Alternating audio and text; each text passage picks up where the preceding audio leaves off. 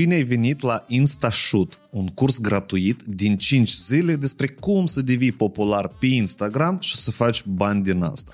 Am făcut două cursuri și am primit un feedback impresionant și am înțeles că cel mai bine putem să dăm acel shoot în fund metaforic ca tu, fiind ori expert, ori un creator de conținut la început de drum, să te apuci de treabă, să-ți elimini niște frici, să-ți formezi niște deprinderi și să începi să-ți împli buzunarele cu bani. Sunt Vadim Cușnir și fac marketing din 2016. Am în spate zeci de colaborări cu afaceri mari, am elaborat strategii de dezvoltarea comunităților pentru Asociația Întreprinderilor Mici din Moldova, pentru Laurent și pentru multe alte branduri. Am instruit managerii din companii de genul Oriflame, Avon, Microinvest și foarte multe altele. Am consultat sute de afaceri, inclusiv și experți. Mai nou gestionez Academii Vie și două proiecte populare în Republica Moldova. Primul proiect este Unul Noaptea, unde sunt producător, Cine știe, ridicați mâna. Al doilea proiect sunt chiar host la podcastul Nota 2. Cunoașteți locația? Mi-am dezvoltat contul de Instagram, mi l-am crescut până la 20.000 de urmăritori în doar 45 de zile. Am identificat o strategie pe care o folosesc foarte mulți experți populari care sunt și bogați și renumiți și am împachetat toate cunoștințele într-un șir din doar 5 exerciții pas cu pas, cu ghidaj și cu instrucțiuni. Tot ce trebuie este să dai click, să te înscrii și să urmezi cu exactitate tot ceea ce îți propun eu. Și asta o să-ți schimbe viața. Hai, grăbește-te, curând începe.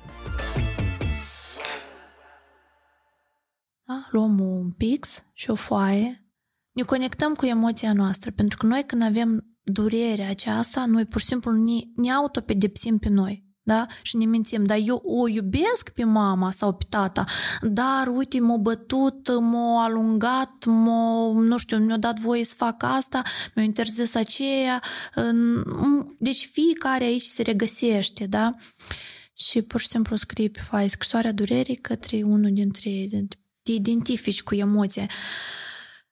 Respiri și inspiri și te gândești ce sunt eu în momentul ăsta. Da, eu sunt o durere. De ce?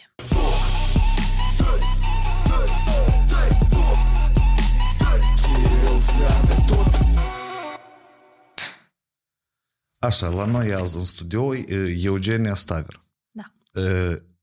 Am văzut că ai un cont de Instagram cu 37.000 de urmăritori. Asta înseamnă că sunt mulți oameni care te urmăresc și se educă din conținutul tău și încă scrie psiholog clinician. Poți să explici ce înseamnă psiholog clinician? Da. Te rog. Pot să uh, explic ce înseamnă asta.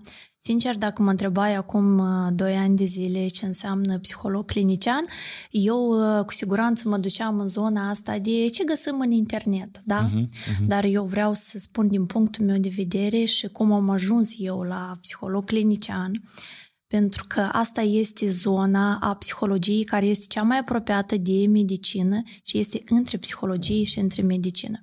Atunci când uh, ești, devii de fapt uh, psiholog clinician, uh, îți permiți să faci unele intervenții, dar eu am ajuns aici pentru că eu aveam dureri foarte mari de cap. Așa. Tu singur ai ajuns? Da. Din experiența Din asta experiența tu... Așa, mea. interesant de mă.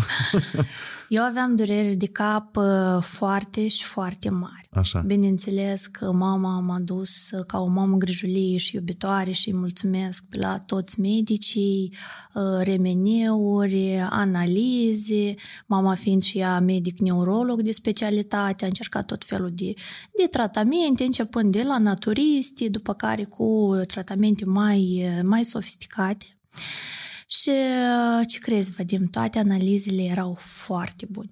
Așa. Inclusiv și la remene. Am făcut și cu contrast și cum vrei. Deci toate tehnologiile. Dar durerea era. Durerea era. Așa. Și am, la un moment dat, asta a fost, momentul ăsta s-a întâmplat cu mai mult de 10 ani în urmă și am zis aici este ceva. Este ceva mult mai mult decât uh, necesitatea unei injecții, a unui medic, a unui a unei pastile, mm-hmm. da? Și înțelegeam că este de fapt granița asta dintre medicină și tot ce simt eu la nivel de corp. Păi stau eu și mă uit la statistici pe YouTube și înțeleg 7 din 10 oameni care privesc podcastul ăsta nu s-au abonați. nu în regulă. Abonează-te chiar acum. Hai click și hai să fie alături de nota 2. Ne-am înțeles, da? La nivel de gânduri, la nivel de emoții și asta este pentru mine, poate a fost foarte mult, da, explicația, dar asta... Nu, e nice. Asta tu de aici ai pornit să studiezi psihologie, da? da Corect înțeleg? Da. Asta a fost punctul. Și Asta a fost da? punctul, da, și mai este încă un punct care este... Uh, cred că o să ajungem și până acolo, uh-huh. da? Uh-huh. Dar este experiența mea, nu că vreau eu să o spun, eu nu știam că o să ajung la psihologie. Cu toate Serios? Serios, da. De ce ai vrut să devii? Uh, vreau să fiu uh, prezentatoare de televiziune. Ia că... Dar eu n-am visat să fac podcasturi, dacă ceva. Cam fr- așa. Da, e frumos cum uh, drumul se așterne și când mergi spre calea ta, totuși, chiar dacă nu o cunoști, pentru că știi cum se întâmplă la noi, ai terminat 12 clase și la ce universitate vrei să aplici, dar și vrei să devii. Uh-huh. Noi încă nu avem cunoștință cine suntem noi, ce vrem noi, cu adevărat, și abia după 24 de ani, când... Uh, la prima criză. La prima criză, da, de vârstă, da, și la 25 de ani, da. Și atunci ne punem întrebări. Dar de ce eu mă comport așa? Dar de ce eu simt asta? Dar de ce eu vorbesc așa? Dar de ce eu reacționez într-o anumită situație? Dar ce eu intrat un om acum pe și mie îmi place de el sau mie nu îmi place de el? Abia atunci noi începem să ne punem uh, întrebări despre noi și adică atunci când eu am terminat clasa 12, când am absolvit uh, BACU, uh, eu vreau să fiu prezentatoare de... Uh, de Pro TV? E, aproape. Sau la um, un, un canal de televiziune românesc. Așa, okay. Da. Și a fost foarte interesant că mama zicea la medicină. Trebuie să te duci la medicină. Dar tata a fost acela care a spus, las fata să găsească drumul ei. Și asta mi s-a părut foarte și foarte minunat, că eu am fost interesată mai mult de cum se comportă oamenii și cum mă comport eu. Asta a fost zona mea de interes mult mai profundă decât partea fiziologică, medicală, să intervin cu Psihologia comportamentală este, da? Da. Dar tu da, crezi să... că interesul ăsta Păi, pur și simplu, gata, eu m-am inițiat în discuții. tu crezi că interesul ăsta față de comportamentul oamenilor, el poate fi educat sau asta e vreun careva capacitate născută care se descoperă la un moment dat în oameni? Adică vreau să înțeleg, consideri tu că devenirea unui psiholog, asta de fapt e din născare genetic sau asta poate fi concret educat în oameni? Uh-huh. Și întrebare asta minunată. E, da, știi, eu și asta uh, înțeleg așa. Analiza propriului comportament și analiza comportamentului altor oameni, asta trebuie să ai un spirit tare dezvoltat de observație. Da. Corect? Da, dar nu toți este. oamenii l-au dezvoltat. Și mine mă interesează asta. E, din punctul de vedere, un skill care poate fi antrenat cu greu, cu răsputeri sau... Pentru că ții, din câte am înțeles, ți-o dat ușor tema asta. Și un click și gata. Tu ai înțeles că asta ți-e interesant. Să zicem că da, întrebarea ta este una chiar la momentul potrivit, Vadim. Ei nu Uite. lauda. nu Deci vreau să răspund totuși din propriul meu exemplu, pentru că știi vorba, mm-hmm. câte bordei, atâtea și obicei, da. eu totuși cred că este jumate și jumătate. Deci este gena cu care noi ne naștem, mm-hmm. care o moștenim, dar orice genă și orice comportament se poate remedia. Adică se poate învăța. Noi totuși se vorbește foarte mult despre neuroplasticitatea creierului și, mă rog, mai este și asta. Da, da? Pentru da. că se vorbește în termeni destul de, uh, de specialitate, lucru care îl făceam și eu acum 2-3 ani pe Instagram. Vorbeam uh-huh. cu tot terminologia care o cunosc până cineva mi-a zis că dar tu știi, Eugen, eu după un story de tău, eu caut pe Google. Așa. Și, și atunci mi-am dat seama, zic, a, nu trebuie să vorbesc așa. Pentru că scopul terapiei și scopul psihologului este să vindece. Uh-huh. Dar uh, poți să vindeci numai atunci când vorbești în limba omului, în limba beneficiarului sau clientului care lucrezi. Mă rog, Asta e și abordarea marketerului. Nu, marketingul tot are scop să comunice în limba publicului țintă. a, frumos, Cam așa e. frumos. Trebuie să te adaptezi. Așa, și uh, revin la întrebarea ta, deci uh, multe lucruri se învață, cu siguranță, dar totuși uh, este momentul că să ai uh, totuși un talent, da? Că eu căutam de mică și talente eu am. Uh-huh. Și stăteam, eu nu pot să cânt frumos, nu pot să dansez frumos, dacă învăț o poezie foarte repede o uit sau acasă o spun foarte bine, dar cum ies în fața clasei și se uită profesoara urât la mine care nu mă prea agrează din anumite momente. Da. Că am inele pe mâini sau manicură, știi cum eram uh, foarte criticați înainte.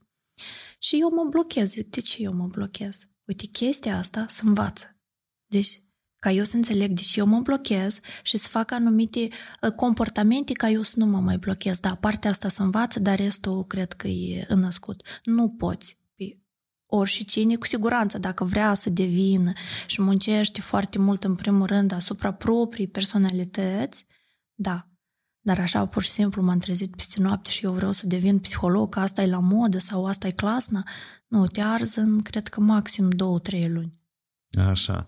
De să mai intrăm să aflu și să afle și spectatorii experiența ta. A- a- Cum te-ai format tu ca psiholog și asta contează mult acum pentru publicul. Știi că moldovenii sunt sceptici. Trebuie dovezi. Trebuie dovezi, da. Prima mea facultate eu am mers în România și am făcut turism. Așa. Da. Și eu, de fapt, vreau să, să fug de acasă, dar în sensul bun, că mama îți mergi să faci medicină, tata că nu te îmbrăca așa, că vorbești prea mult, că ești nu știu cum, zic, da, eu fug de voi. Așa. Că este turism și în, în Moldova, dar eu vreau să merg să fac în România. Da, și am mers acolo.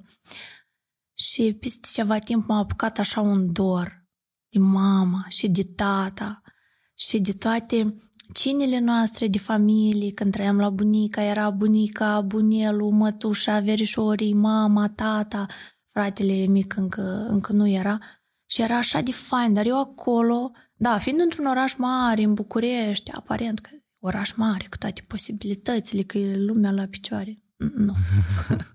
Nu a funcționat. Nu a funcționat. M-a apucat un dor și o singurătate și simțeam că n-am motivație, că n-am dispoziție, mâncam foarte mult uh, dulce și am sunat-o pe o prietenă și îmi zice ce se întâmplă cu tine? Zic, mi-e dor de mama. Cum ți-e dor de mama? Că spuneai că te-ai certat cu ea și cum acum ți-i dor? Nu vrei tu să pleci din țară? Zic, da, dar uh, și-am simțit că nu m-a înțeles. Zic, ia să mă duc eu la un psiholog. Așa. Nu știu cum m-am dus. Sincer. nu știu cum l-am găsit. Vadim, noi vorbim acum de anul 2010-2011. Uh-huh, uh-huh. Suntem în 2023 la, la sfârșit. Deci atunci era ceva foarte, nu știu ce exemplu să-ți dau acum ca să te duci să... Atunci erau preconcepțiile oamenilor mai înrădășinate, da? Cumva Da. față de psihologi, că asta nu e prea bine sau... Și chiar ai probleme cu cap sau... Chiar ai probleme cu cap. Probleme poți să ai tu. Ești tânără, ești frumoasă, toată viața ți înainte. Și cu gruzurile astea, și cu lacrimile astea. Cum tu să plângi? Nu, serios. Acum, cum Da, tu să da. plângi?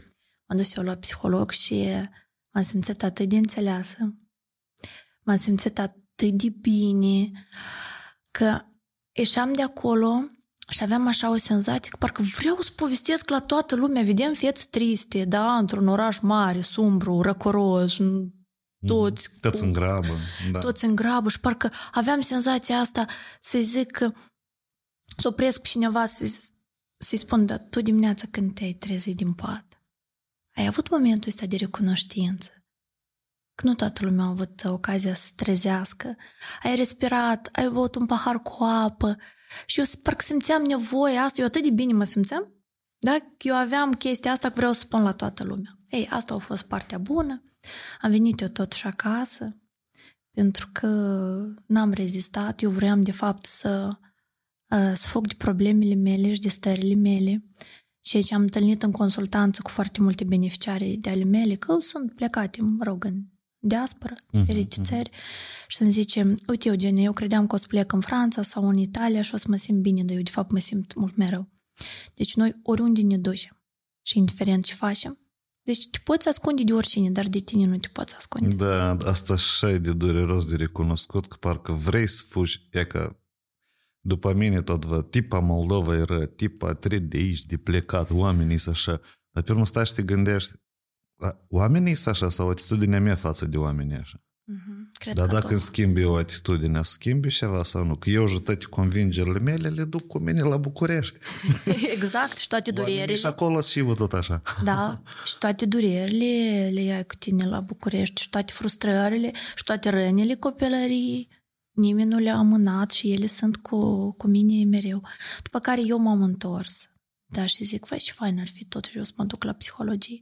Cu cine am încercat eu să vorbesc la vreme și psiholog? Ce să lucrez cu nebuni? Stop, tu ce crezi că ești mai sănătos sau, sau și asta mi-a spus cineva din familie. Uh-huh, uh-huh. Toți știu deja despre... uh, și am simțit atunci și zic, ok, eu tot am fost la psiholog, înseamnă că eu sunt nebună. Zic, nu, eu nu sunt nebună, este un termen discriminatoriu și îmi zic, ok. Și dacă se întâmplă vreodată că eu nebunesc, da? da. Dar eu sunt un om așa de clasne, cum pe mine să mă trateze cineva ca un nebun? Păi eu nu sunt nebună. Faptul că eu am, am avut anumite probleme în viață și eu nu am știut cum să le gestionez, nu mă face nebună. Și pe mine mă, așa mă parcă mă atinge, știi? E, psihologul nebunii, dar psihiatru în genere cei mai nebuni. Ok, noi, noi nu știm niciodată noi unde putem să ajungem. Deci m-am întors eu acasă. Am continuat să lucrez cu psihologul deja aici am integrat uh, relația cu mama și tata. Ce și obligatoriu și este necesar pentru fiecare. Uh-huh. Și vreau să discutăm și puțin despre okay, asta, okay. pentru că nu se, nu se înțelege corect. A urmat, uh, am gestionat o afacere, plăcea mie tare mult. Uh, eram în vremea facultății, nu prea aveam eu bani să mănânc în localuri, mâncam și eu o plăcintă, un covrig și îmi plăceau că acolo erau foarte multe știi, patiserii și zic că deși și nu, la noi în Chișinău nu erau atunci în 2014, 2015, nu prea erau. Și am gestionat o afacere, după care nu m-am regăsit. Și toți îmi spuneau, păi, tu ai dat faliment. Și zic, eu nu m-am regăsit în afacere. Și ce înseamnă asta să nu te regăsești? Atunci când îți vin bani, cum poți să nu te regăsești? Mm-hmm. ok. Și asta a fost așa un, un moment care eu iarăși m-am simțit uh, mai aproape de psihologie, dar dată la o parte de, de mulți, neînțeleasă, inclusiv și de prietenii mei care stăteam în poze cu ei, eu vin la tine, te susțin și că nu, nu te-ai regăsit, dar ele înseamnă că sau nu vrei să lucrezi, sau ești o alentată, sau ceva ne tot cu tine. Cum poți să nu te regăsești? O ce afacere faină tu ai făcut. Nu a fost, nu a fost domeniul meu de interes și după care totuși mi-am luat eu inima în dinți și am uh, absolvit uh, licența uh-huh. în, uh, în psihologie dat fiind faptul că mai aveam o licență în uh, studii de licență în uh, turism, am făcut și uh, masterul paralel, da? Deci în total au fost patru ani uh-huh. și acum fac masterul în sănătate mentală publică, psihoterapie și psihologie medicală la Universitatea de Medicină Nicolae Testimițeanu din Republica Moldova. Sunt prima promoție Așa. acestui master și mă, mă mândresc atât de mult că întotdeauna pentru mine, da, e important sănătatea, dar știi cum, Vadim, era chestia asta? Ei, sănătatea au nevoie numai uh, oamenii în vârstă, dar noi tineri mm-hmm. să avem mhm. nevoie de sănătate. Și mi-am dat o seamă încă de mult că mai este ceva termen de sănătate mentală. Și când s-a deschis masterul ăsta, eu deja finisasem și licența în uh, psihologie, și al doilea master în psihologie clinică și zic că îl fac și pe asta pentru că eu vreau. Oh, să înveți la 30 de ani, vecinui student și nu mai și acolo și nu mai contat părerea la nimeni.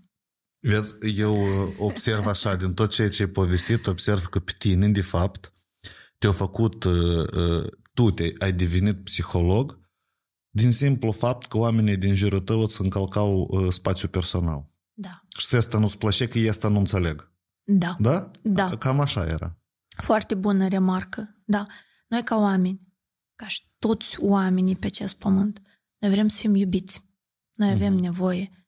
Dar iubirea ce înseamnă? Mă rog, fiecare are uh, definiția sa. Eu am despre acceptare necondiționată și despre validarea emoțiilor. Eu dacă zic că vreau să beau apă, Mhm. Acum, eu vreau pentru că mi-i sete să produc niște, nu știu, nu vreau să arăt că stare învățată. Să Mhm. produc ceva, niște reacții la noi, chimice la noi în corp, că avem nevoie de, de apă. Asta nu înseamnă, da, tare te mi obosit că vrei apă. Asta se numește invalidare Sau cum emoțională. filmați voi podcasturile, chiar că pauză și beau apă și nu puteți tăie sau monta. Când oamenii n-au răbdare și tot critică într-un fel, da? Și tot critică, da. Pauzele în podcast mi se par așa de naturale.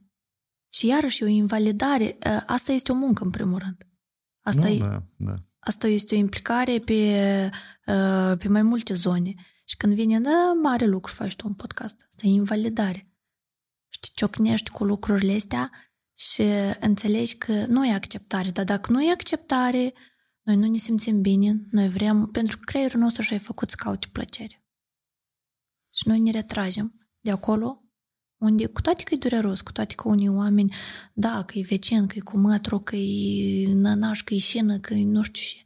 Dar dacă nu aveți aceleași zone de interes, dacă nu aveți aceleași valori, dacă nu vă susțineți reciproc, mie nu trebuie să-mi zici că psihologia e cea mai minunată, da? că nu am descoperit eu roata, dar măcar să-mi zici, Eugenia, da, eu respect alegerea ta. Tu ai decis să înveți sub 30 de ani profesia de psiholog. Bravo ție că um, totuși ai avut... Nu este simplu. Nici um, moral, nici financiar, nici eu tot timpul învățând la contract. Nu știu, pentru mine asta a fost că eu dacă să învăț la contract, eu să fiu motivată. Mhm. Da, la buget, știi, nici parcă nu o să am cheful ăsta să mă duc la lecții.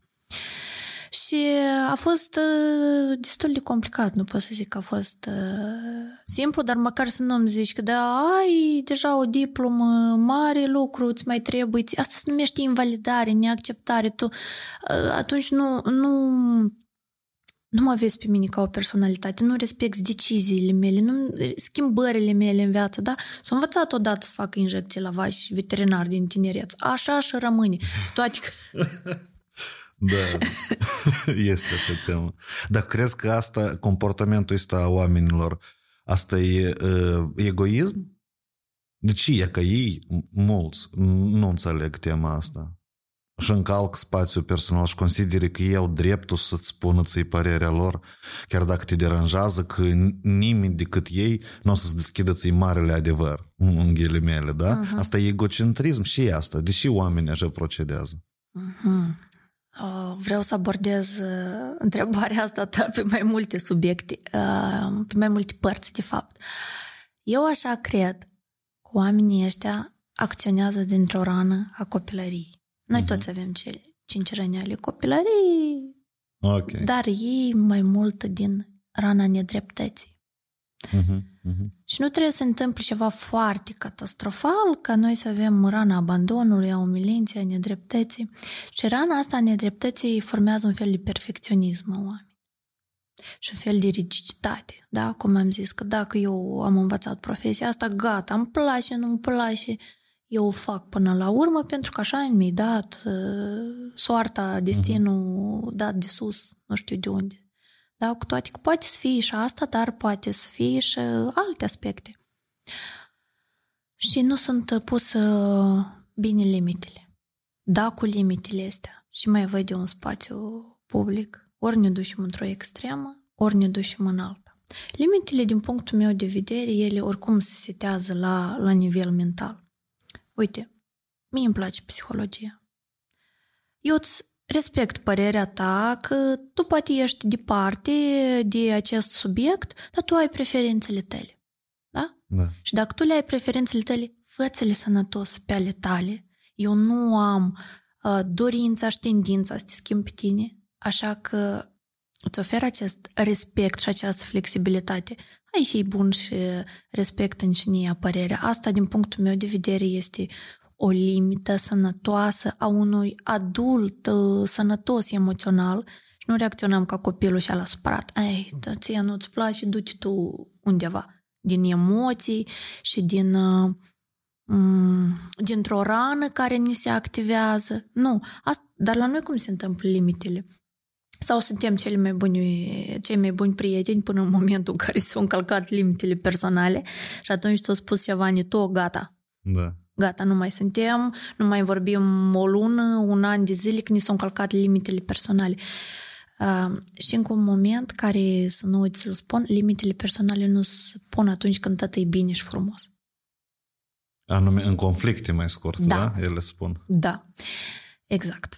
Și conflictul uneori este foarte și foarte necesar. Bun, eu nu vorbesc de abuzurile fizice și abuzurile emoționale, dar vorbesc de un conflict constructiv, că el poate să fie și acest conflict constructiv în care um, zici, uite, până aici e a tău, până aici este a meu.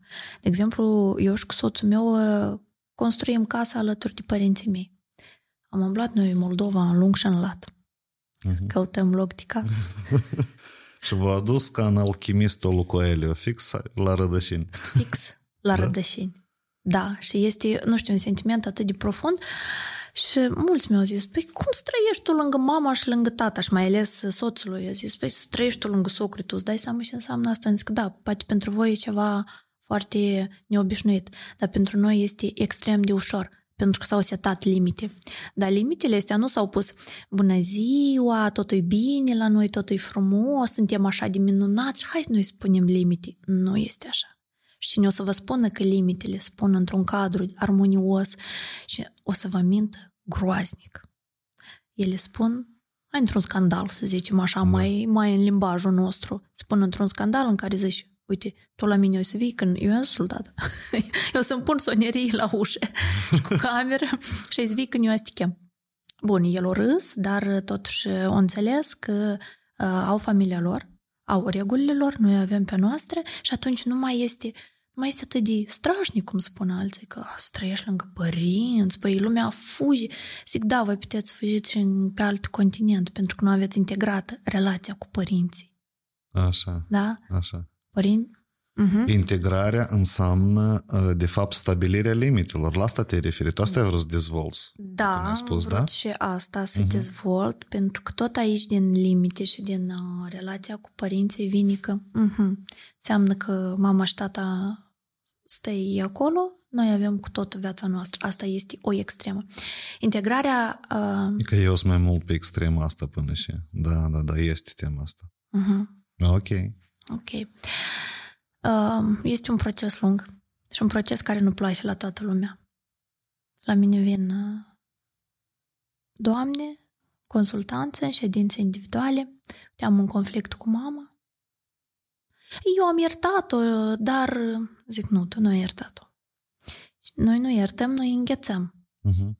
Pentru că psihicul are așa o capacitate să, să înghețe anumite evenimente dureroase, pentru că ei sunt atât de dureroase că mai bine te deconectezi de ele, te disociezi ca să poți supraviețui mai departe. Dar ele oricum rămân a fi sursă de frustrări. Da. Corect? Adică Corect. dacă tu le închizi mai mult, pe tine te destabilizează la un moment dat. E așa intuiesc eu. Da, intuiești bine și te destabilizează destul de, de mult și de, Mie mi se pare că dacă nu integrăm la timp, după asta supărările, durerile și frustrările devin mult mai mari. Ele nu trec. Și tot asta îți bagă până în rutină în chestii minore. Da. Ca, ca, cam gata, cam înțeleg și spui tu, ok, dar cum de echilibrat? Bune, că să spuni, uite-te, eu aș, uh, hai, dă să continuăm subiectul ăsta, dacă l-am deschis. Ok. Părinții. Să spunem că părinții îs, e că ei nu au văzut și nu au fost niciodată la psihologie uh-huh. și nu pot să-i judec, de exemplu, pe ei, da? Adică eu fiind cumva mai, uh, poate, conștient sau mai auto, uh, mă autoanalizez mai mult, eu cam înțeleg cum asta se poate deconstrui, dar почему am o convingere că asta nu o să funcționează dacă toate părțile nu o să vrei asta să rezolve, da? Adică uh-huh. și pot schimba eu singur în relația cu doi oameni.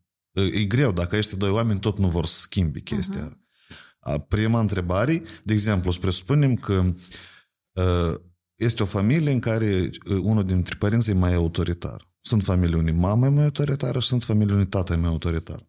și presupun că asta e prima confruntare cu autoritatea.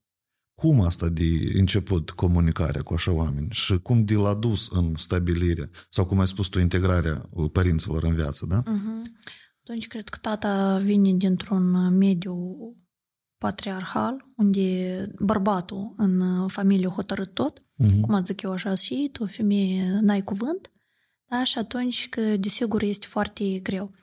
De fapt, integrarea este acel proces în care noi, părinții noștri, nu îi schimbăm. Tot ce putem noi să facem în inima noastră, ei să aibă loc, să fie acceptați, iubiți și iertați. Dar uh, să mă duc la mama sau la tata și să învinuiesc, tu nu ai știut așa, că tu nu mi-ai dat uh, ce am vrut eu sau tu nu ai fost lângă mine în momentele când eu aveam cea mai mare nevoie de tine. Cred că, cred că este cea mai mare greșeală care ar putea face un om, dar nu este nici ok din punct de vedere terapeutic. Pentru că ca noi să iubim necondiționat pentru uh, noi venim din ei uh-huh. și prin ei. Uh, sunt uh, prin genele lor, prin tot procesul ăsta transgenerațional, noi ne-am format. Bine, rău, asta deja fiecare are uh, ideea sa. Și mama cu tata, dacă se ceartă, spre exemplu, uh-huh. ca și copil, sigur că putem să intervenim și să zici, uite, mă, uh, mă deranjează cearta voastră, da? Și uh, este demonstrată științific că în primii trei ani de viață părinții dacă se ceartă, copilul lui se dezvoltă rana de abandon, pentru că el percepe la nivel de psihic că o să certe și o să se despartă, o să plece și el o să rămână singur. Mm-hmm. Abandonul ăsta nu înseamnă că l-au lăsat în stradă. Bun, sunt și cazuri că... Dar vorbesc de aceste, aceste răni. Și atunci noi nu avem cum să schimbăm părinții. Și atunci când are loc, revin la integrarea asta, că e un cuvânt așa care triggeruiește, știi? Trecem prin niște proces. Este procesul durerii, care el inevitabil. Și nu ne ducem la mama și mamă, eu mă doare pentru că um, sufăr pentru că sau la tata, pentru că asta nimic nu o să schimbi noi, decât o să cultivăm în ei simțul vinovăției. Dar părinții au făcut cum au știut. Și chiar dacă au făcut uh, ceva care considerăm noi rău pentru noi, de exemplu, da? Oricum acel rău peste ani, dacă noi avem putere și avem resurse și uh, intrăm în cercurile care trebuiesc, da, umplăm uh-huh. și pe la grupurile terapeutice, mai lucrăm și cu psihologul, noi avem capacitatea asta din rău să facem bine. Deci de la traumă, da, tre- uh, să, să o vindicăm și să, să ajungem la un potențial din asta.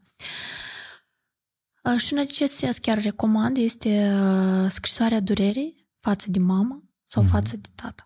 Da? Luăm un pix și o foaie, ne conectăm cu emoția noastră, pentru că noi când avem durerea aceasta, noi pur și simplu ne, ne autopedepsim pe noi da? Și ne mințim, dar eu o iubesc pe mama sau pe tata, dar uite, m-a bătut, m-a alungat, m-a, nu știu, mi-a dat voie să fac asta, mi-a interzis aceea. Deci fiecare aici se regăsește, da? Și pur și simplu scrii pe foaie scrisoarea durerii către unul dintre ei, te identifici cu emoția. Respiri și inspiri și te gândești ce sunt eu în momentul ăsta. Da, eu sunt o durere. De ce? Pentru că mama nu a fost alături de mine la balul de absolvire. Eu dau un exemplu, dar aici sunt dureri mult, mult mai, mai profunde. Și mama mă doare pentru că, sufăr pentru că. Și deja continui cu experiența pe care, pe care ai trăit-o. Aici este foarte individual. Și această scrisoare, pentru că m-a întrebat o beneficiară ce fac eu cu scrisoarea, um, eu arăt lui mama și zic, dacă vrei să, să anticipezi un atac de cord, n-ai decât. Dar nu să faci așa. Este foarte greșit, este foarte, nu știu, poate e prea mult spus, dar este inuman. Deci chiar părinții au rolul lor în tot sistemul ăsta. Noi, noi suntem un sistem, noi nu funcționăm singuri. Și știi, Vadim, sunt niște studii de la Harvard care spuneau că 70% din bunăstarea noastră emoțională noi avem datorită interacțiunii cu oamenilor. Deci noi, noi nu suntem singuri pe acest pământ. Și cum acum știți, se promovează că eu independentă, că eu nu am nevoie de nimeni, că eu mă simt bine singură. La că... greu se promovează tema asta, la greu. Ok, da. pe mine dacă mă lași singură, eu cred că e ceva foarte, știi, e foarte complicat și, și a, așa e cam la fiecare. Și dacă noi ne, ne disociem de părinți, noi ne disociem de niște părți din noi și atâta timp cât, deci spuneam, durerea, procesăm durerea, după care procesăm suferința. Și iarăși tot se poate printr-o scrisoare. Este diferență între durere și suferință? Da, da, pentru că suferința este deja, vine după durere. E efectul la durere. Ok, durerea e cauză, suferința e efectul. efectul. Așa, da? Ok, ok. Da, bun. Uh-huh. da. Și uh, suferința, cât n-am încercat noi să o amânăm, ea vine. Ea vine, dar uh, când ești într-un cadru în care ești acceptat, uite că suferi, dar nu ți spuneai și mă rog, mare suferință mai ai și tu pe cap. Asta când alții comentează, e mai greu când tu să accepti că suferi. Da. Aici e prea sub nas că eu sufer. Eu trebuie asta să accept și asta, e, asta e mai dureros, cred că. este. Pentru că de obicei la tăți tot e ghine, tot e perfect, tot e minunat. Nu au nicio problemă, dar să vezi în trafic sau observă pur și simplu un rând când se formează la magazin sau la bancă, Cred că ai întâlnit cazuri de astea, stau la bancă și cât lucrează ăștia, deși așa de mult. Deci oamenii nu, nu răspund situației. El nu s-a enervat anume pe... Asta a fost punctul culminant care i-a declanșat lui reacția. Dar de fapt acolo în spate. Sau furia. A, că m-am enervat, că, nu știu, m-a claxonat cineva. Furia asta ca o haină care ascunde alte vulnerabilități, alte dureri, faptul că nu sunt acceptat, nu sunt iubit, nu, nu sunt înțeles, nu... Um, și atunci începi să fii furios pe orice. Pe orice lucru, deci noi avem reacții nesănătoase la niște evenimente de viață normale. Și, și atunci spune că eu n-am nicio traumă, n-am nicio răni, asta voi cu psihologia voastră. Nu, noi toți avem. Ok, și tu ai spus așa, durerea, suferința și după asta mai departe cum? Uh, stai puțin, este, da, este așa. durerea, este suferința, uh, este autocompasiunea. Da? Autocompasiunea atunci când uh, eu totuși trecând prin aceste procese, da? eu înțeleg de fapt eu cât de tare am fost da? Și cât de minunată eu sunt și puncte tari și puncte forte eu mi-am, uh, mi-am uh, descoperit, uh-huh. cât de frumos eu mi-am șlefuit caracterul meu, personalitatea mea, uh, după aceste dureri și după asta suferință uh, prin care eu am trecut, pentru că nu există nicio plăcere dacă noi nu trecem prin durere. Așa, contrastul. Contrastul, da, și atunci uh, îți pui în scrisoarea de autocompasiune, dar lumea asta e mai valoroasă pentru că sunt eu în ea. Uite totuși ce... Oho, oho, egoistul din mine, все, eu, aici eu pot să scriu multe. okay. Pot, da. Dar nu uita și de durere și de suferință. Da, eu corect înțeleg. Pentru fiecare etapă trebuie o scrisoare aparte, da? da? da. Așa, am înțeles. Da. Uh-huh. Pentru fiecare etapă, scrisoare aparte și uneori această scrisoare poate fi și câteva rânduri, alteori poate fi câteva foi. Noi nu știm și procese și ce emoții se declanșează și mecanisme, de fapt, sunt în spate până noi nu intrăm în zona aceea. Pentru că aparent știi că la americani, la români, tot zâmbesc, ce faci bine, bine, tot e minunat, știi? Dar când ne conectăm și ne uităm mai în profunzime, de fapt, pentru mine întotdeauna a fost asta interesant, că nu doar uh, ce se vede, da? Dar știam că întotdeauna este ceva mult mai profund, care m- doar nu poți să vorbești cu toată lumea. Da? Și apropo de... Um, spuneai de la început că eu am, nu știu, 37 de mii, cât da, am eu în Instagram, da, da. vinic nu mai urmăresc 37 și un pic, da. Ok, dar cu câți dintre ei, da, ei sunt buni, eu apreciez că ei sunt lângă mine, mă urmăresc, dar cu câți dintre ei eu pot să vorbesc suflet la suflet? Și zic, uite, astăzi am avut o zi proastă. Astăzi, nu știu, m-am trezit târziu, astăzi nu sunt productivă, astăzi mă doare capul, spatele, purta, picioarele, astăzi m-am certat cu soțul, azi m-am enervat pe nu știu cu câți dintre ei. Și asta este valabil nu numai la mine. Nivelul de comunicare personală te referi, da? Da. Cu câți dintre ei, cu câți oameni poți să fii sincer cu adevărat, da? Da. Câți oameni putem fi sinceri cu adevărat și pentru că de aici vine și uh, stresul, Uh-huh. Uh-huh. anxietatea, adică neliniștea și frica fără obiect, mă tem, dar nu știu ce mă tem. Și depresia, pentru că suntem deconectați de la noi, suntem, uh, vedem că, wow, ce au plecat într-o călătorie, ia să mă duc și eu. Trebuie mie, nu trebuie, nu contează că sunt ultimii bani, nu contează că eu credit, dar eu trebuie să spun un story, că eu sunt în călătorie pentru că cineva a făcut. Ok, da, cineva a făcut cu siguranță, dar tu nu știi ce are în spate. Tu nu știi ce background are în spate. De unde, câți bani, cât, cât timp a O lucrat. O pentru lucrat? vacanța Asta, da, da. și o adunat banii și ea că o să ducă. Și câți mai are pe lângă vacanță. Da? Exact. Ok, ok.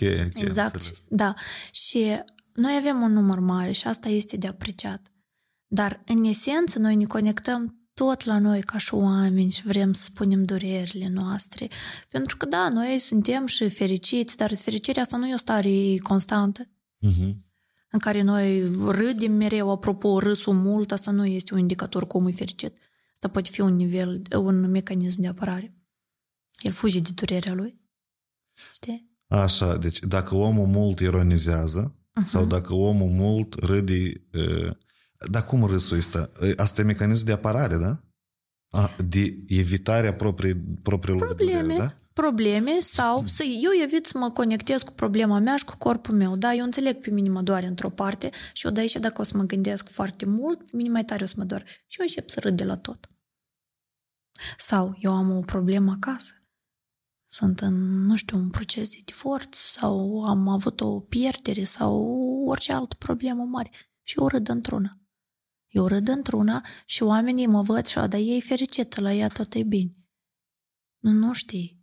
Niciodată. Asta nu este un indicator. Este diferență, mine mă interesează dacă e că asta e momentul potrivit. Omul care râde mult de sine și omul care râde mult de alții. Este o diferență în dureri? De ce așa se întâmplă? Cum asta se poate de explicat? Pentru că Sunt, și oameni, sunt oameni care înjosesc pe alții, Uh-huh. Dar sunt oameni care cumva râd de ei, se autoironizează, da? Cumva. Uh-huh. Râd de ei că tot ca să anticipez, să nu zic cineva, uite, nu știu, haina ta astăzi nu-i călcată? Intră în birou primul și nu m-am călcat azi. Uh-huh. Pentru că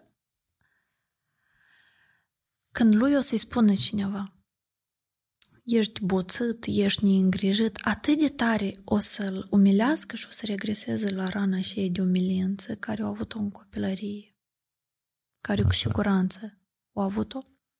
Pot să zic chiar, nu țin minte, dar rana de umilință, știi, când Uh-huh. Uh-huh. Asta e educație dură, cerință înalte de la copil, da? da? Da, umilință atunci când părinții uh, nu cumva să să nu spui ceva la locul lui sau nu cumva să te faci de râs în fața clasei sau la, nu știu, la grădiniță. Ia că o să vină oaspeți, stai cu minte. Da, am înțeles. E, um, De regulă oamenii ăștia și cer scuze des, da? Pentru, sau nu? Pentru comportament. poate sau, fi, Da? Poate fi. poate fi, pentru că ei înțeleg că dacă ei nu o să râdă de ei sau nu o să-și ceară scuze pentru comportamentul lor, altcineva o să facă și durerea atât de mare o să regreseze la rana și ei de umilință când părintele îi spune, auzi, vin oaspeți, nu ne dai boc tu pe mine să mă faci de râs. Și ac- a- îi reprimă toate emoțiile naturale a copilului. Uh-huh. Și el stă sărmanul într-un colț și când auzi, păi, da, cum îl pui, așa stă. Nu, nu cum îl pui. L-ai Așa. impus să fie așa, l-ai umilit și ca și maturi, noi ne procesând toate momentele astea, gata. Nu suntem oameni mari, că, când întrebi, dar cine ești? Eu conduc mașina asta, eu mă îmbrac în hainele astea, eu am fost în vacanță nu știu unde, eu am făcut nuntă la nu știu care, tu cine ești? În esență. Eu sunt mama a doi copii, minunat, bravo. Sunt soția, da, soțul meu așa, tu cine ești, în esență, ca, știi, ca varza când Da, da. uh, iei toate În Da, esență. Este cine răspuns corect la asta? Cine Uh, ești? Răspuns corect este atunci când te descoperi. Știi? Și înțelegi cine ești. Eu sunt, uh, eu sunt maturul, dacă Mhm. de mine, care are anumite roluri. Da, eu că rolul de, de soție, rolul de fică, de mamă, când o fi, da, rolul de psiholog, dar eu, în esență, sunt un om care mi îmi place viața, care mi îmi place să descoper, care mi îmi place să caut, îmi place să mă ghidez pe mine, să-i ghidez pe alții și eu așa primesc o plăcere când am feedback-uri și uh, femeile îmi zice, Eugenia, eu după trei ședințe cu tine, eu nu mai am atacuri de panică. Eu le-am avut 10 ani. Eu credeam că mor până te-am întâlnit pe tine și și mi-ai făcut. Sincer îți spun. Și atunci eu înțeleg că eu sunt un om care prin succesele altor oameni tot mă încarc. Și mie asta îmi place și asta nu este egoism și asta nu este că mă, m- îmi folosesc vulnerabilitatea alților. Nu, eu am vulnerabilitatea mea și mie nu mi-e frică să um, să o arăt. Pentru că știi că, Vadim, când este atacul de panică, în primele ședințele fetele îmi spun tu nu-ți închipui. Eu credeam că mor. Dar eu real muriam până a venit salvarea, eu nu mi-amintesc. De ce așa? Eu am avut odată în viața atac de panică. Eu Eu- nu știu dacă am avut, poate un început de atac, dar nu pot defini. Dar e că Cristina le-a avut o perioadă. Le-au avut, da. Da, da. Vreau așa... Serios. Da, da. A, La mine au fost mai mulți ani în urmă și parcă simțeam cum mor. Zic, nu, eu nu mor. Dar nu mai mor eu, dar n-are cum să mor. Și după care, eu fiind la master acum la Universitatea de Medicină, învățând și uh, psihiatria adultului, să um, produce așa o, um, o reacție în psihicul nostru de realizare și de personalizare. Asta înseamnă că eu nu înțeleg unde sunt și unde mă aflu și asta cre- uh, creează senzația că mori, dar de la atac de panică nimeni nu moare.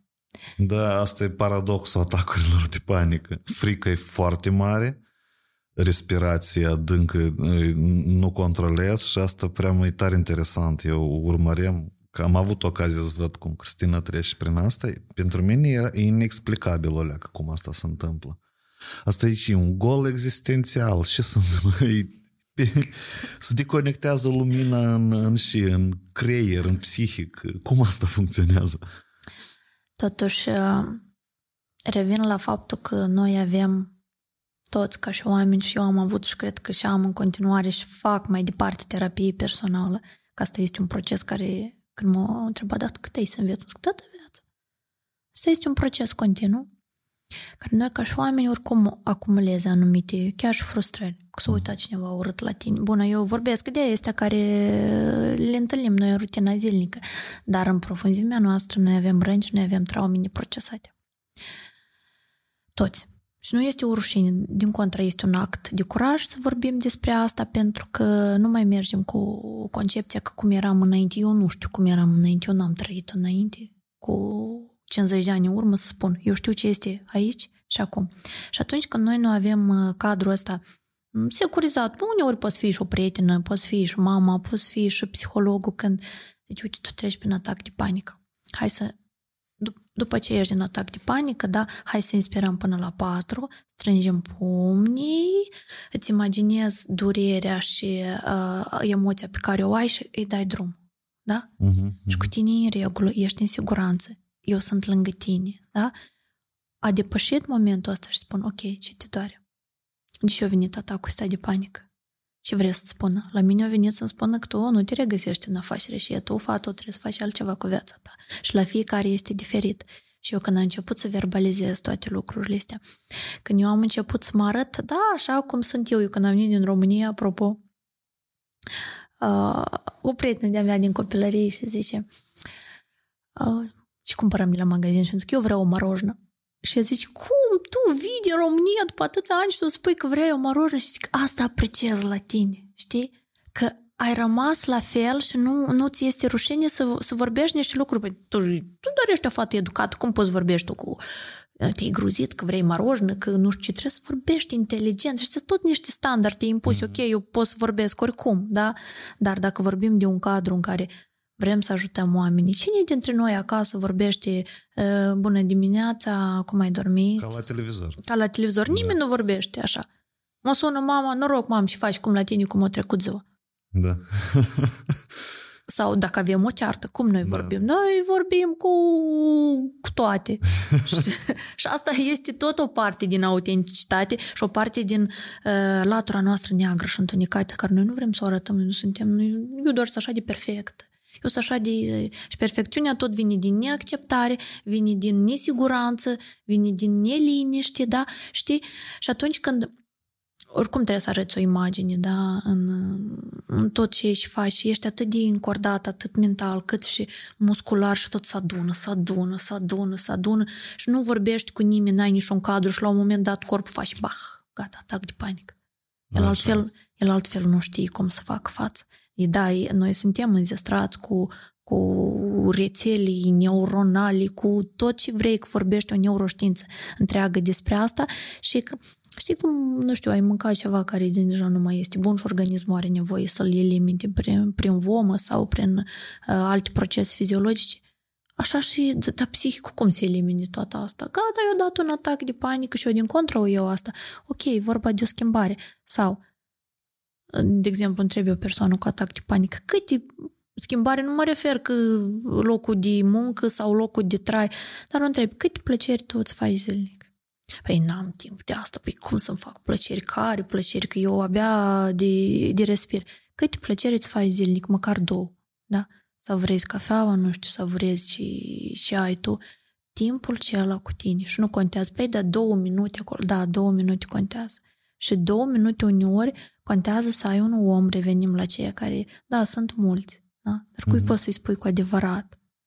Să te arăți așa vulnerabilă, așa, plâng. Da, plâng, se întâmplă că astăzi plâng, nu știu uh, cum să mă controlez și nici nu vreau să mă controlez. Pentru că eu încurajez plânsul în terapie. În terapie, da, uh-huh. pentru că este un cadru uh, uh, securizant. Atunci noi uh, eliminăm cortizolul ăsta care se adună foarte, foarte mult și este o, o descărcare emoțională și omul zice, a, m-am simțit mai bine. Dar dacă nu plângi, pentru că n-ai, n-ai voie să plângi, pe cum tu, medic, uh, ești statut, statut mare, copchii, da, copchii da. social media marketer, producer și tu plângi. Nu chiar așa de, de, de, de slabac ai ajuns să plângi. Asta este iarăși o invalidare emoțională și bărbații plâng. Și am văzut și încurajez asta să o facă. Desigur, nu cu oamenii care nu o să accepte asta niciodată. Dar am avut chiar uh, și un, uh, un beneficiar care a plâns în uh, ședința de psihoterapie că a murit câinele. Da? Da. Și zice, Eugenia, mă scuz, zic că nu ai de ce să te scuzi. Eu îți înțeleg perfect durerea, că am trecut și eu prin asta și când îmi spuneau că ne plângi așa, așa asta după un câine, Păi atunci eu atât îmi venea mai, Uite, mai greu, știi? Mai pus pe gânduri, ne, ne s-a format așa un gând. E corect înțeleg că, de fapt, ca eu să fiu mai matur emoțional, mai echilibrat, mai puternic, o personalitate mai puternică, tot ce trebuie să fac, de fapt, este să fiu mai vulnerabil în situații simple de zi cu zi. Mai deschis. Eu corect înțeleg? Da, pentru că vulnerabilitatea de fapt înseamnă putere. Așa. Când îți arăți okay. Părțile vulnerabile, da, chiar și într-un grup terapeutic sau, nu știu, ai venit la muncă și nu ai dispoziția cum toți așteaptă, dar deși ești trist azi. Uh-huh. Păi tristețea e una dintre emoțiile noastre de bază. Noi nu avem cum să, să o evităm, da? Și zici, uite, eu azi sunt trist și să vezi cum în câmpul tău energetic, da, vezi cum lângă tine mai vin oameni și zic, da, și eu sunt tristă. Așa. Și noi creăm conexiuni. Creând aceste conexiuni, de fapt, se creează puterea și atunci să vezi când oamenii rezonează cu tine, când oamenii îți, îți oferă suportul de care tu ai nevoie, parcă și, și tristețea trece în bucurie și parcă ai și o uimire că wow, totuși eu parcă mă temem să mă arăt vulnerabil, dar văd că și X, și Y, și Ana, și Cristina, uh, și uh, cealaltă colegă, și ea tot se simte trist azi. Și să vezi cum, cum uh, stai în starea asta și ea se consumă. Mm-hmm. Ea se consumă și între voi se creează și relații și tu te simți mai bine. Da, și totuși, pentru mine asta este o putere. Uite, da să mai revenim încă o dată înapoi la scrisorile, da? Scrisoarea da. durierii, scrisoarea suferinței, scrisoarea autocompasiunii. Mai sunt careva da. de încheiat toate chestia? Că mm. asta e un, cred că e unul din exerciții foarte bune. Vreau să văd cu și el să încheie. da, e un moment așa tare, care mulți încep cu el, dar așa? eu să închei cu el. Este iertarea. Iertarea. Da. Deci sunt patru scrisori, da? Uh-huh. Da. Și iertarea ce trebuie să conțină? În primul rând, uh, trebuie să înțelegem că noi nu iertăm pentru cineva. Da, pe mine m-a rănit persoana aceea, dar el nu merită să-l iert sau nu merită să o iert. Noi așa mm-hmm. spunem, da? Și tu când spui nu merită, de fapt nu iert. impui un joc omului dat, ca să-l manipulezi într-un da. fel, da? Da. Tipa tu în sistemul meu de percepție, tu nu meriți, tu trebuie ceva, stres pretins că ești ceva mai mare decât ești de fapt. Nu, da. ok. okay. Da. Eu am așa să încep. da, da. Să știi, deci noi iertăm pentru noi. Pentru că dacă noi nu iertăm, eu totuși mă duc în somatizare. Uh-huh. Somatizarea asta e când am anumite gânduri, niște procese care la mine încă nu s-au încheiat, e ca de iertare vorbesc acum și pe mine mă mașină. Mă mașină atât de tare că încep să am boli fizice. Fără o cauză medicală. Și asta există. Și despre asta deja se vorbește de câțiva ani. Eu am trăit asta pe propria mea piele și spuneam la început cu durerile de cap. Cum poate să fie toate analizele bune și pe dânsa să o doară cap? Salintă. Nu. okay, nu mă alentam. Okay. Aș fi vrut la un moment dat când erau crizele cele puternice să, să fie așa că mă alentă, dar nu mă alentam deloc. Era durere adevărată, era durere pe buni. Și ierți pentru tine. Pentru curățirea sufletului tău, pentru conexiunea cu tine adevărat, pentru pacea ta interioară, pentru armonia a ta cât și în relațiile tale. Da, relația asta cu prietena, cu soția, cu mama, cu tata, cu colegii, orice interacțiune între doi, cel puțin doi oameni, deja noi putem să o numim relație și colegială. Și, pentru că noi am observat că uh, am și eu destul de multe fete care zic că prietenul meu mie nu-mi dă niciun motiv de gelozie, dar eu îl gelozesc, că să uită în Instagram, că să uită în Facebook, să uită la fete dar pentru și are ochi. Păi el e bărbat, el are, e ok ca el să uite, dar tu pentru că ai niște momente neiertate din relațiile anterioare, pentru că noi venim într-o relație deja cu, cu anumite mm, răni. Răni, mm-hmm. da, și abuzuri la cineva sunt doar emoționale, la alții pot fi și abuzuri fizice, care nu s-au iertate, l-am cică l-am uitat, dar nu l-am uitat, ok, dar atunci și proiectez toată toată gelozia și neîncrederea pe partenerul tău, dacă el nu-ți dă niciun motiv. Eu înțeleg că este un motiv evident acolo, da, dar când așa, pur și simplu. De ce? Pentru că fata nu a iertat anumite momente. Sau am mai avut așa un caz când uh, zice, Eugenia, eu deja sunt măritat de nu știu câți ani și am doi copii, de tot mă gândesc la fost. Zic, dar și ți-a spus că tu dacă ești mărit și ai să faci doi copii și ai să faci cu mătrii și nu știu, și tu nu te gândești la fost. Este niște ritualuri sociale, să zicem așa, nu? Întă cu mătrie, uh, dar nașterea doi copii, pe lângă faptul că este un proces așa de frumos, flori, baloane, poze și nu știu ce, este un proces stresant, atât fiziologic cât și psihoemoțional, atât pentru mamă cât și pentru copil, da? Uh-huh, uh-huh. Și mai aud, dar eu nu cred în depresia postnatală, că tu poți să crezi sau tu poți nu crezi, dar asta e o dereglare din neurotransmițători și oricum este. Și unii o simt, alții nu prea, da? De atâta cred că apar dezbateri, că cred sau nu cred. Da, că cred sau nu cred, exact.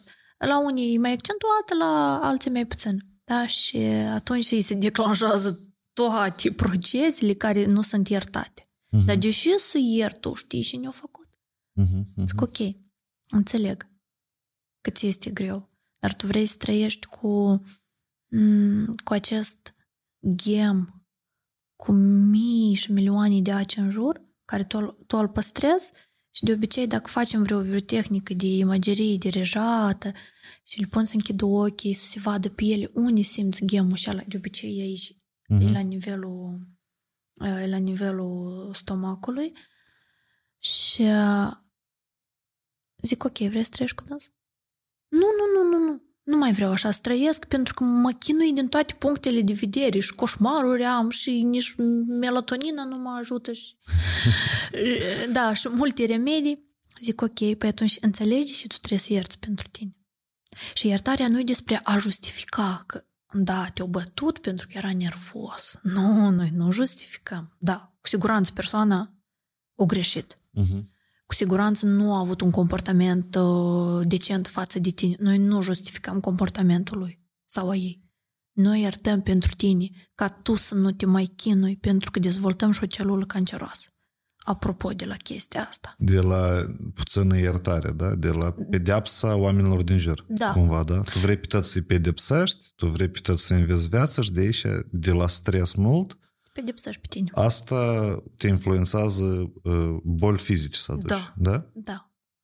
Da. Ok. Și exact uh, același uh, uh, proces are loc cu, cu părinții, da?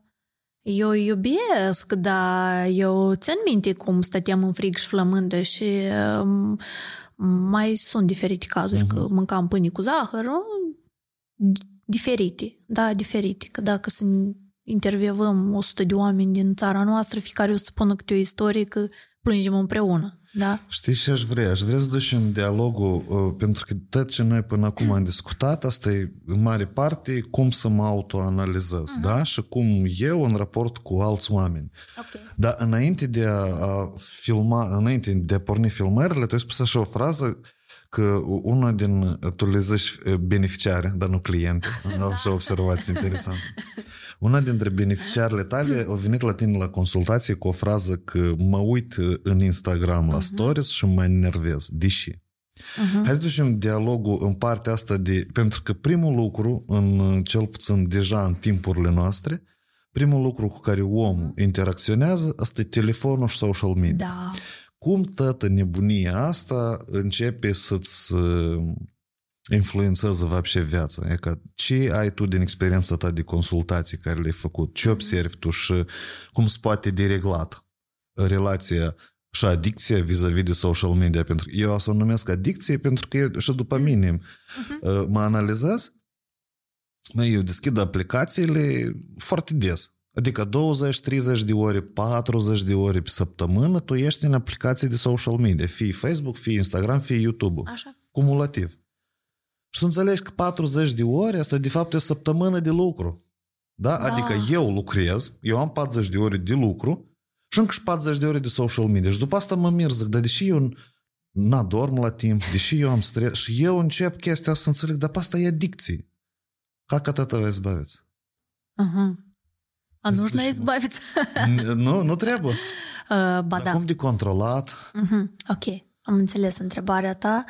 Uh, eu am avut uh, foarte recent, dar, uh, bun, am avut mai multe, dar una dintre ele zice Um, apropo cu, și cu o mini-depresie mhm. postpartum, mini nu era atât de accentuat la ea și um, urmărește diferiți blogeri, evident, ca, ca și toți noi și, și Eugenia, eu mai tare mă, mă gruzesc când mă uit parcă, zic, pe cine urmărești? Și îmi dă nume, nu, nu, urmăresc pe asta, pe asta și pe asta și zic, deși tu urmărești.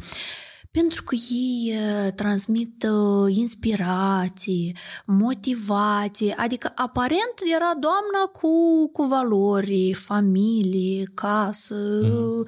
uh, copil, integritate și ea zgruzește. Ea să uite și se gruzește. Adică Și- nu e inspirație, e gruz. Mm, Da, Da? nu este inspirație. Și zic, ok, hai puțin să dezbatem noi e, chestia asta. Ce anume pe tine te-a gruzit? Da, vorbim așa cum am vorbit cu ea. Mă uit eu la persoana respectivă și într-o zi își pune că face foarte multe tascuri. Mhm. Reușește asta, asta, asta. Dar eu cu doi copii acasă, eu stau și mă duc dintr-o cameră în alta. da, și... Asta tu despre tine spui? Nu, Ah, despre, despre- despre, ok, despre ok. beneficiară, da. Așa. Mă duc dintr-o cameră, eu încă nu am doi copii, Da, ok, ok. ok. Și mă duc dintr-o cameră în alta, mâncare, încă dacă fac, pentru că nu reușesc nici mâncare să fac, pentru că sunt uh, atât de addicted la, la Instagram, bine, ca, ca și toți noi, și eu a- ajung seara, eu nici nu pot să dorm, eu mă simt atât de iritată. De fapt, dacă noi o numim asta adicții, da? Toate adicțiile vin din niște nevoi emoționale neacoperite.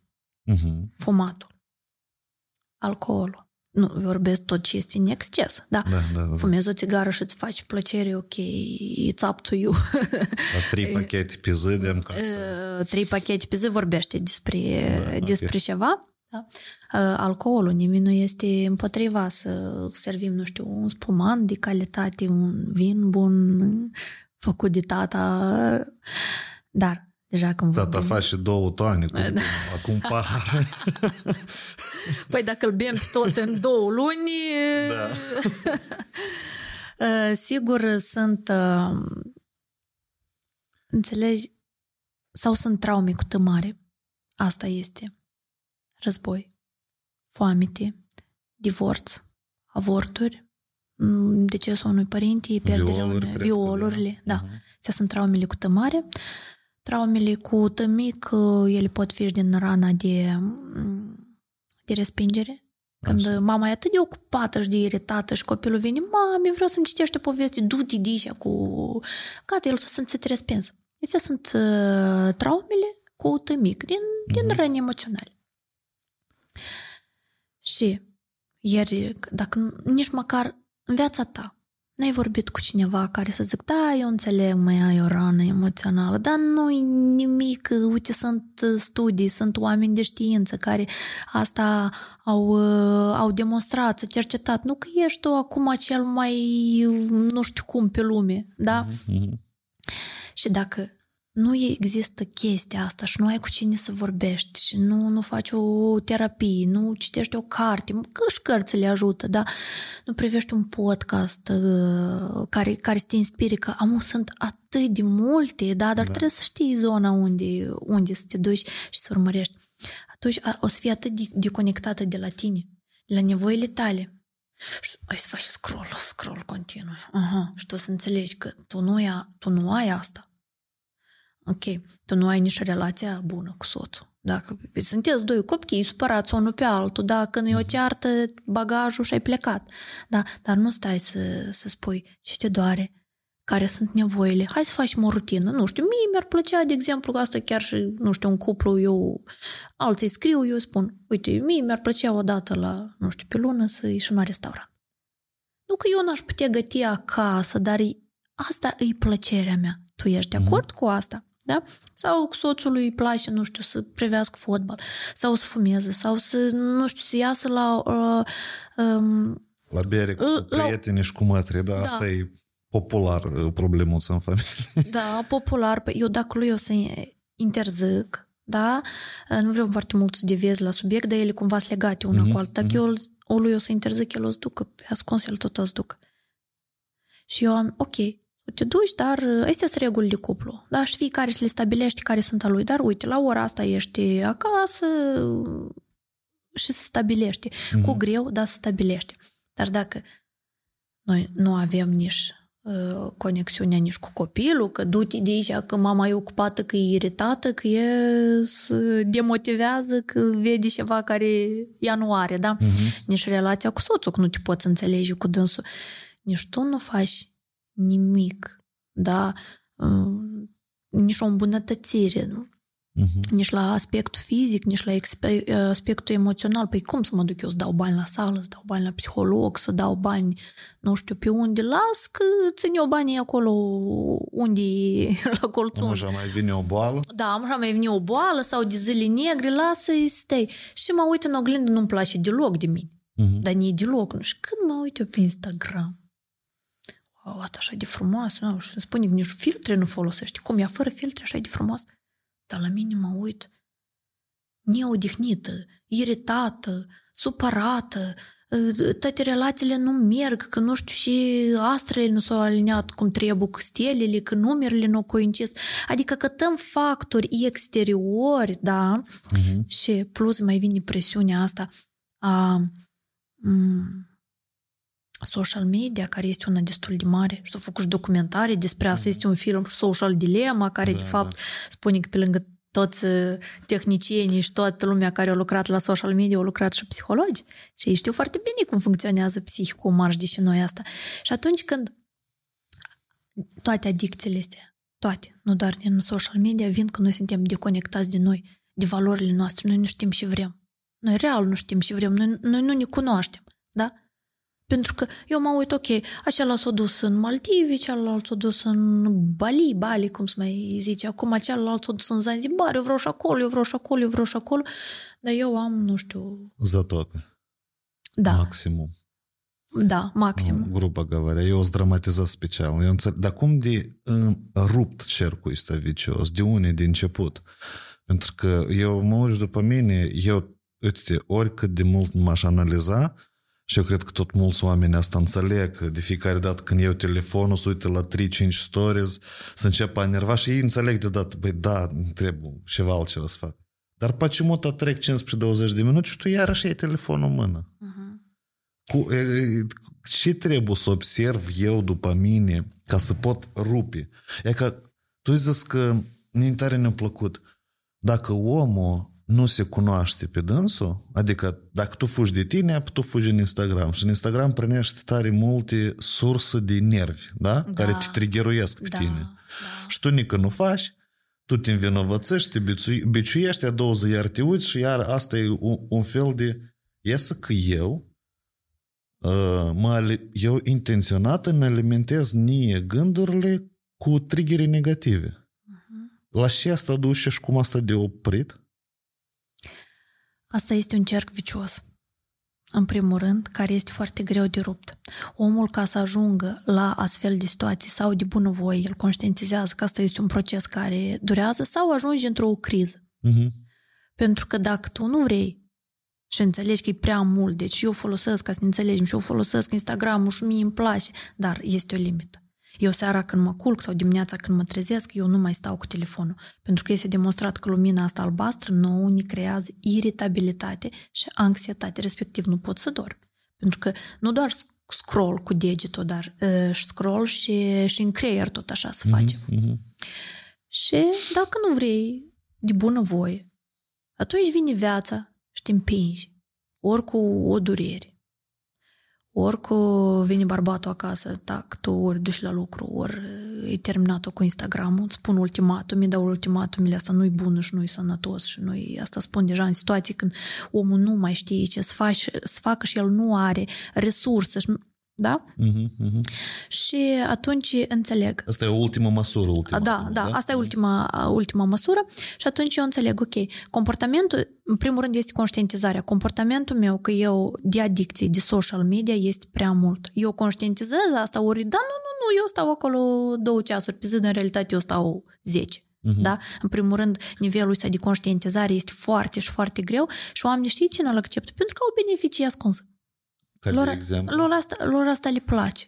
Lor asta, ei cred că se motivează, da, dar de fapt că înțelegi, ok, dar eu nu am bani de vacanță și de nici de mașină și eu nu am bani. Da, și eu nu știu dacă vreodată o să am. Și într în zona asta, nu, da, e sărășie, e greu, e divină, nu știu cine, da? Uh-huh. Ok, poate nici eu nu am bani, nu știu să-mi iau acum, să nu, să nu dau nume, dar eu accept ce și am eu sunt mulțumită cu ce și am și cu ce Asta, apropo, faci parte din autocompasiune, da? sunt mulțumită de mine până în acest moment. Că eu peste 10 ani să realizez, nu știu, nu știu, și asta o să trăim și o să vedem. Dar până în momentul de față eu sunt cine sunt, da? Și în momentul de față eu am o frustrare, pe mine mă enervează, da? Că eu mă uit că, nu știu, cineva a făcut asta. Dar tu nu te poți scola din pat. Ok, persoana dată o făcut, dar ea s-a pregătit și fizic, și emoțional, și spiritual. A avut și susținere pentru asta și ți-a dorit. Și a stabilit un scop, o mers. Tu nu știi câte înfruntări o, o avut persoana și ea. Tu nu știi câte au avut ei din durat și câte reziliență la stres o, o avut. Dar tu nu o ai nu, nu vorbesc de tine, dar da, persoana da, da, care da. se gruzește că se uită la asta. Tu nu ai. Tu stai cu cearșaful în pat și mm, azi plouă, mâine soare și nu știu ce. Și într în zona asta de...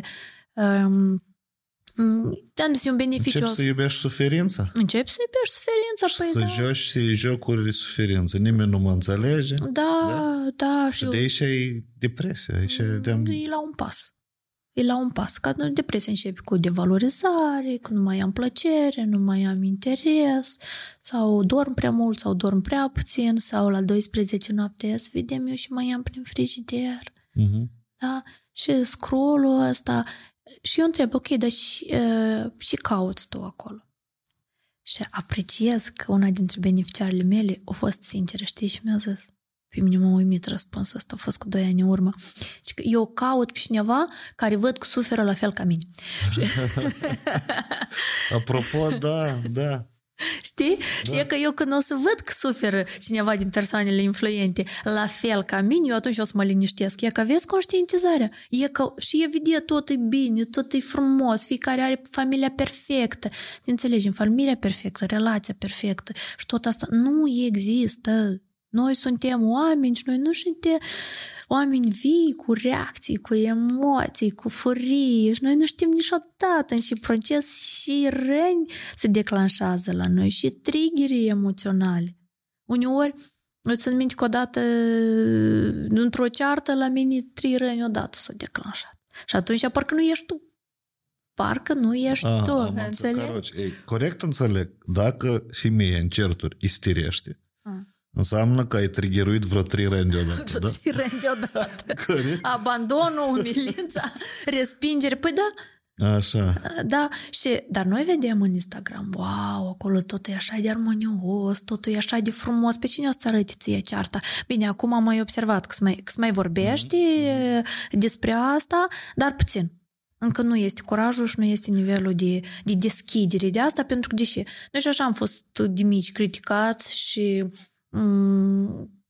cât de și ai făcut asta, cât de... Puși la loc, într-un fel. Puși da. la loc, da? Și pe noi asta așa de tare ne doare, că acum, dacă noi o să... În Instagram sunt diferiți oameni și dacă o să deschid story și o să zic, uite, mă zi proastă și zi proastă, mai are și asta. Înțelegi? Da, da. Și noi atât de mare durerea asta și critica, că noi nu mai vrem asta să facem, dar și arătăm doar părțile bune. Dar unei persoane care este, asta cum într unui om într-un scaun cu rătilă, ei zice, hai scoală și mergi, mare lucru să mergi.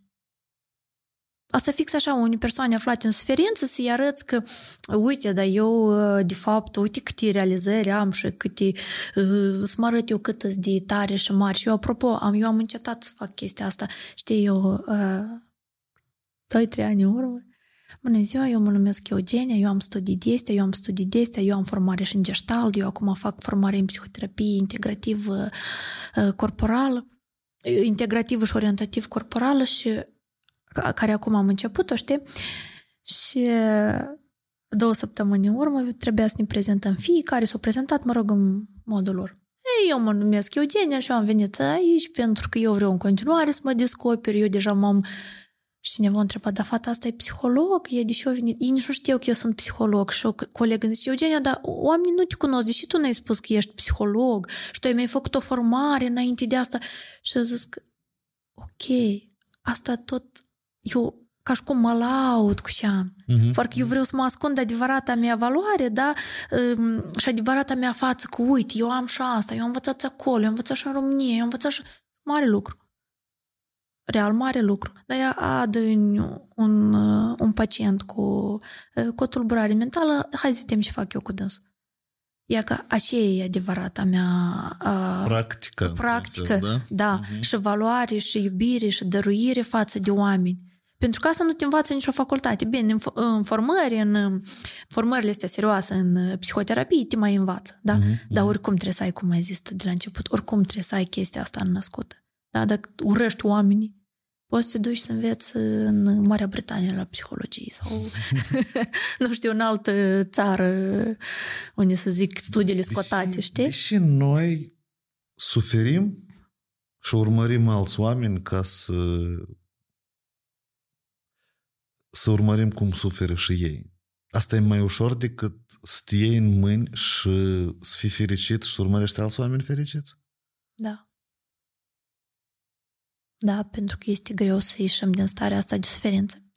Și atunci când noi uh, ne asociem cu alți oameni care suferă și ei, noi inconștient devenim mai puternic. Adică, cum ziceam, nu suntem parte dintr-un sistem. Noi nu funcționăm singuri. Mhm. Și atunci când, uh, ok, mă iau de mână și cu aceala suferă și cu aceala, noi formăm o putere. Și atunci este mult mai ușor să treci peste o suferință.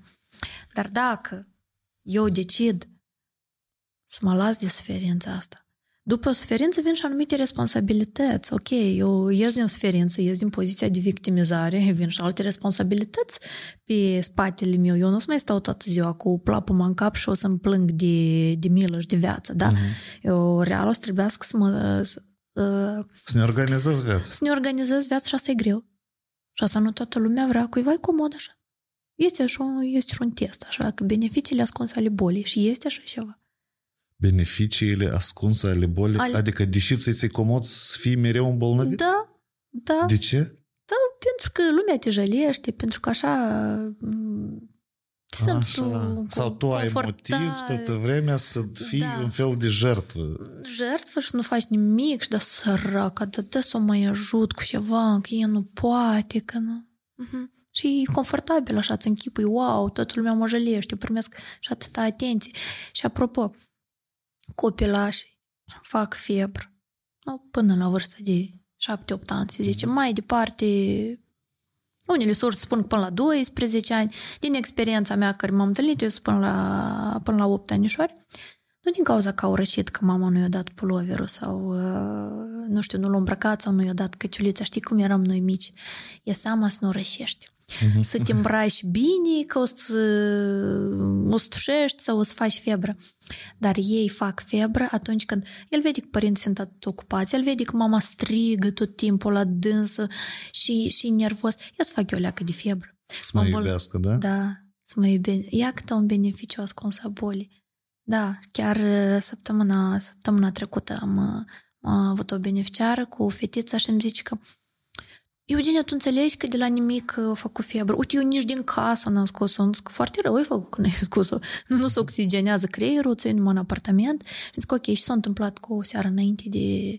A strigat așa de tare la dânsă și am cam bătut-o. Dar nu tare. Așa o palmă. Ce ai dat o palmă? Dar mama mea tot așa mă bătea.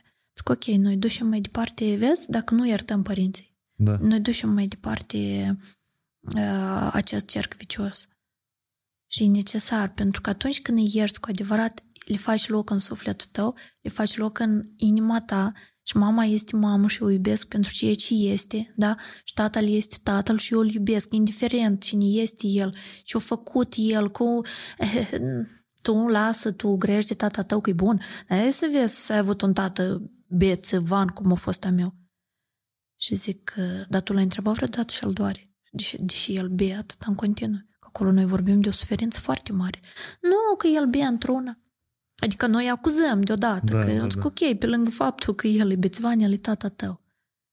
Și că aici noi vorbim că este, nu este integrată relația cu părinții. Tipa, tu vrei să spui că părinții, tații de regulă beau mult pentru că nimeni nu vrea să înțeleagă care e durerea lor? Da, dar tu ești bărbat, trebuie și puternic, tu ești capul familiei, și fel de suferință ignorle tu nemui ăla. Tu ai de hrănit uh, familia, ai de făcut casă, ai... tu și puternic, dar uh, are și el uh, emoțiile lui, el e o ființă umană până la urmă. Și neavând unde, unde își expune Mhm. tot ce își simte, se refugiază în, uh, mm, în uh, adicția asta de, de alcool. Cu substanțe interzise e mai, e mai puțin, dar Dar totuși... neavând, e ca, uite, neavând unde să exprime emoțiile, asta înseamnă că oamenii care le înconjoară, revenim la formulă, predes să încalcă limitele personale și consideră că asta e normal și nu vor să-l audă, de fapt, Da, da? și asta e normal, da.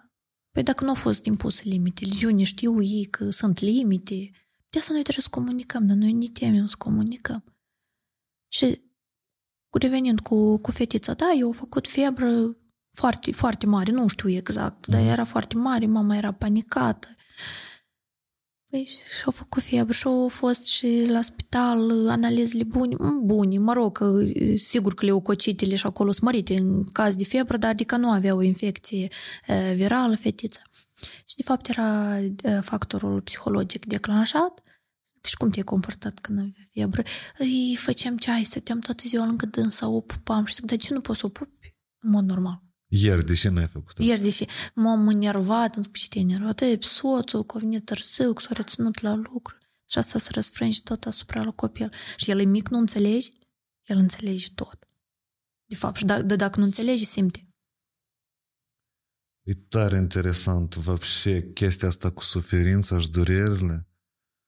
Adică ies că eu atât de tare vreau iubire, da, de la oamenii care mă înconjoară, încât îs gata să joc orice scenariu, chiar dacă el e în defavoarea mea, ca să obțin iubirea cuiva, corect? Da. Asta e mazahism какой-то. Poate să fie și mazohismul, cum ai spus tu. Mhm. El vine din rana de trădare. Copilașul se simte trădat atunci când părinții divorțează. Și asta, s- dacă mi-aduc eu aminte bine, sursele spun până la șase anișori Mhm. Mhm. sau până la cinci se formează rana asta de trădare. Știi, părinții zic, las că noi acum ne despărțăm, că el e mic și nu înțelege nic. Mhm. Da? Când o să fie mai mare, o să fie foarte greu de explicat. Atunci când uh, copilul vi- trăiește separarea asta dintre părinți, cu toate că noi, ca și părinți, încercăm să arătăm doar latura bună, Da, asta da, este da. O, o, o minciună foarte, foarte mare. El se simte trădat, mai ales când mama are alt partener sau tata se recăsătorește. Aia ca să trezește mazohistul din trânsul, Mhm. dar nu ca copilaș, dar deja ca, ca adult. Ca adolescent sau ca, ca adult. Da? Și iese că copilul, maturizându-se, va căuta mereu situații în care el va suferi. Probabil da. Trădarea Da, și anume da. emoția asta, da? Da, pentru că um, eram la un training și m-a întrebat ce este iubirea pentru voi. Au fost uh, femei care au spus că iubirea este suferință. Și noi nu putem să zicem că acesta este un răspuns incorrect. Goethe. E, sunt filozofi întregi care în jurul ăsta au scris cărți multe, suferință, iubire și tot așa. Exact, da, ca să ajungi să spui că da, iubirea pentru mine e o emoție și este vine din acceptare necondiționată și tare mult trebuie să lucrezi cu tine. Și prin tare, tare multe trădări trebuie să treci, da, atât din partea bărbaților cât și a femeilor care le considerai prieteni ca să spui asta. Dar asta nu vine pur și simplu, da, eu sunt atât de îndurerată, dar iubirea pentru mine așa e frumoasă. Nu există așa ceva, nu. Și atunci când Apropo, știi că mai este termenul ăsta că adevărat, neadevărat, normal și anormal. Fiecare are norma sa. Ceea ce este normal pentru mine nu este normal pentru tine și pentru ceilalți, da? Oh, da. Eu fix asta spun. și asta trebuie... Eu urăsc adjectivele.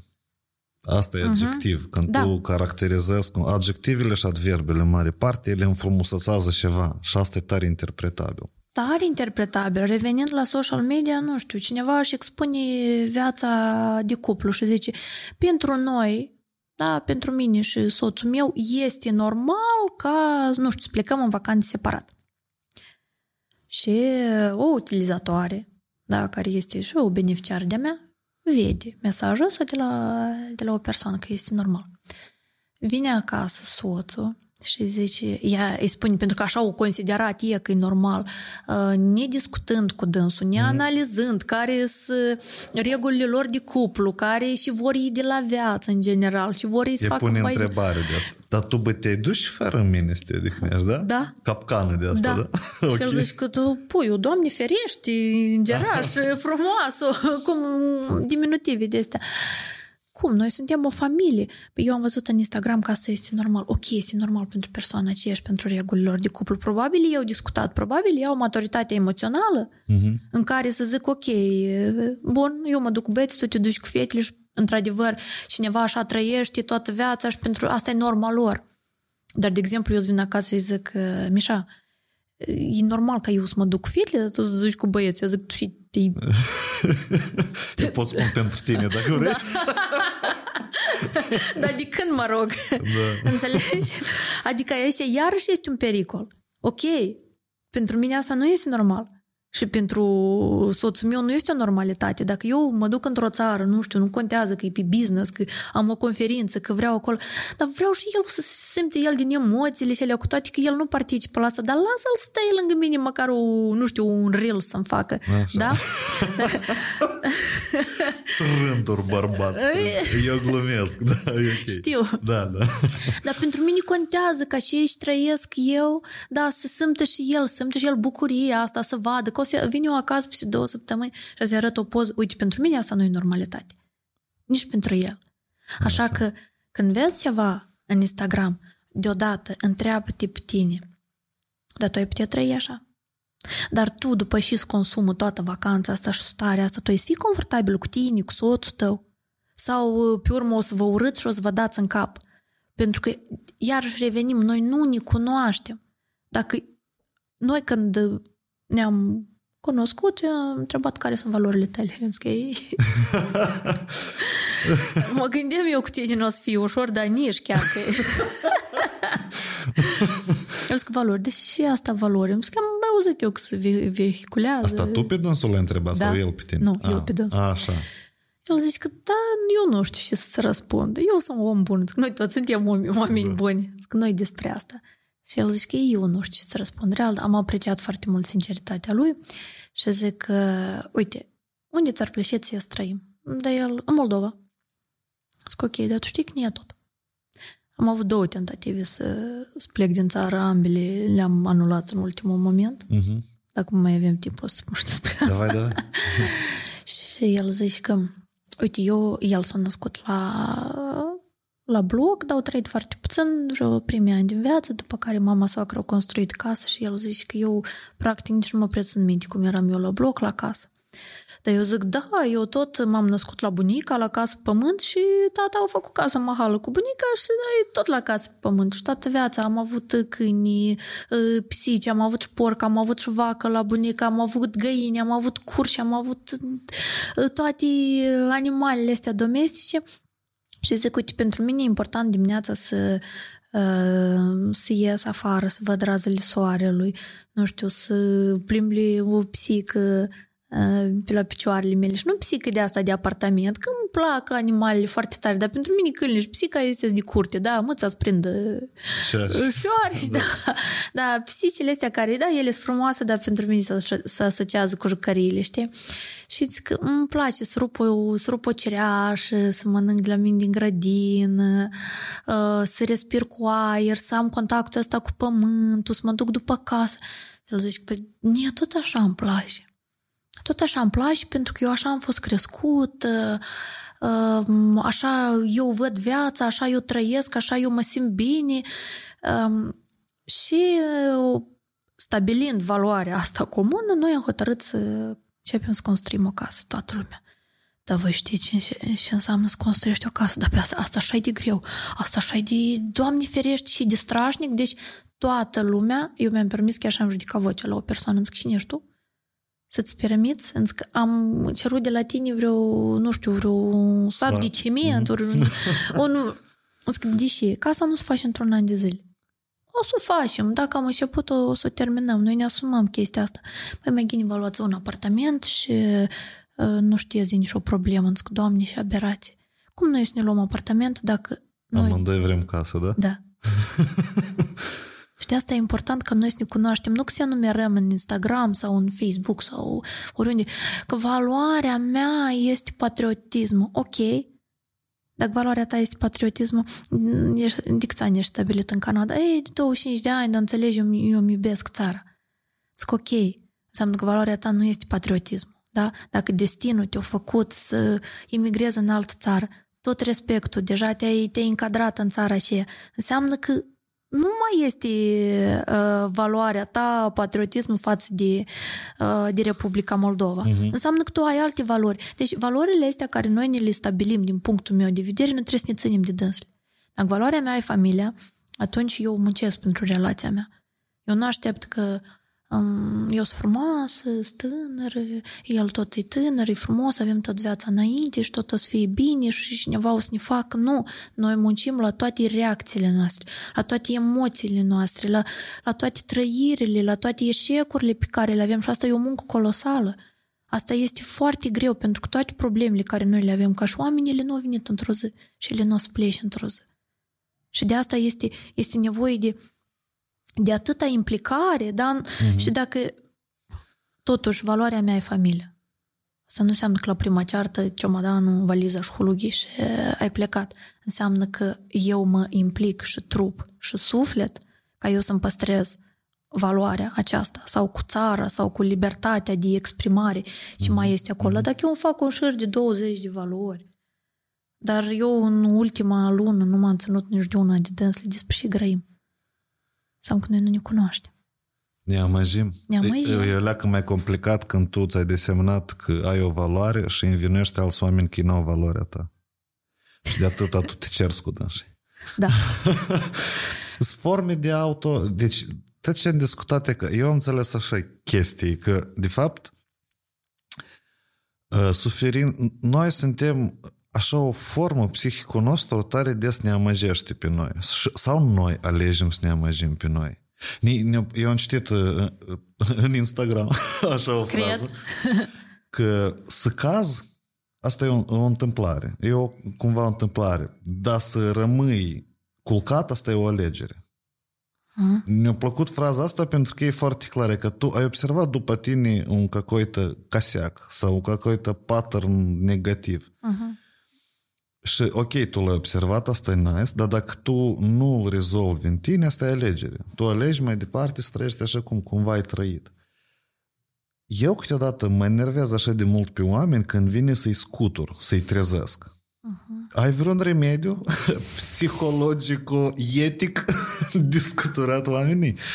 Uite, personal, experiența mea e prin mai multe șocuri am trecut uh-huh. și eu cred în șocoterapie. Eu cred că Hai să presupunem așa. Eu cred că dacă un om e supus unui șoc foarte puternic, acolo se resetează și anumite valori și anumite programe. Și omul începe a reevolua pentru că contextul l-a făcut așa, tot dintr-un șoc puternic. Uh, în alte mm, cumva modalități eu nu cred. Eu nu cred că un om poate fi cum, cum de trezit omul să se autoanalizeze? Dă mai bine așa să te întreb. Uh-huh. E că cum asta de trezit, de făcut omul să înțeleagă că el singur își alege soarta, el singur răspunde de cum e el, de cum gândește și de cu și oameni comunică și mai departe. Uh-huh. Eu poate o să fiu foarte dură, da, și... Chiar te rog. se apeși pe o durere. se apeși pe o durere de-a lui personală. Uh-huh. Eu buton emoțional Așa. și să zici că tu ai asta pentru că tu ai ales asta. Și o să revolte foarte tare și o să spună că nu, nu, eu sunt divină. Cum tu pe mine că mă vinuiești, da, scopul nu este să, să-l învinuim, că până la urmă îl ducem în altă zonă, uh-huh. dar totuși să înțeleagă că atunci când el vrea să bea apă, oricând vrea la baie, oricând uh, îi foame sau uh, vrea să doarmă, numai el simte și cât de apropiat nu ar fi partenerul, copilul, uh, uh, prietenul, nu o să simte nimeni cu adevărat ce vrea. Și atunci când omul îi apeși pe o durere, și poate asta nu este una dintre modalitățile cele mai eficiente, uh-huh, da? Uh-huh. dar este necesar ca să-l trezești. Pentru că schimbările ele nu se fac, uh, nu se fac ușor și a, această, această persoană în sinea ei este conștientă că de fapt asta este foarte greu. Bine rămân eu așa. Lăsați-mă voi cu schimbările voastre și cu, și cu zona voastră pentru că mie îmi este confortabil. Ok, atunci îi dai o perspectivă. În 5 ani te vezi tot așa? Da, în 10 ani te vezi tot așa? Îți place cum ești? Deci începi să-i pe butoanele lui emoționale, uh-huh, cele uh-huh. mai sensibile. Uneori, da, asta poate fi o modalitate ca, ca să-i arăți că nu e ok așa și nu nu merită să continue și să se trezească, că oricum dacă nu o să trezească, cum ai spus de ori, vine o criză, vine viața și te trezești fără să te întrebi dacă Așa. ai dormit destul sau nu. Și înțeleg, dacă... din tot ce ai povestit, tu trebuie pus întrebări, da? Nu afirmații, dar întrebări. Întrebări, pentru că noi nu, uh, nu suntem obișnuiți să, uh, să ne punem întrebări, întrebări genul, dar te simți bine? Da, mă simt bine, normal. Păi, deși te uiți în toate părțile, deși uh, mesajul non-verbal, mâinile tale, și tot stau și nu mai știi, te simți bine în starea asta? Păi, uh, vocea spune una, da, da. da, dar corpul uh, nouă ne spune altceva. Dar și cum poți să înțelegi că omul și ala uh, nu se simte chiar bine după și după mesajul lui non-verbal și nu trebuie să fii mare specialist acolo, o stă cu mâinile în cruce, uh, să uită în dreapta în sus, în stânga jos, fuge cu privirea, da? Și atunci când zici, ok, dar deși te minți, tu pe tine te minți.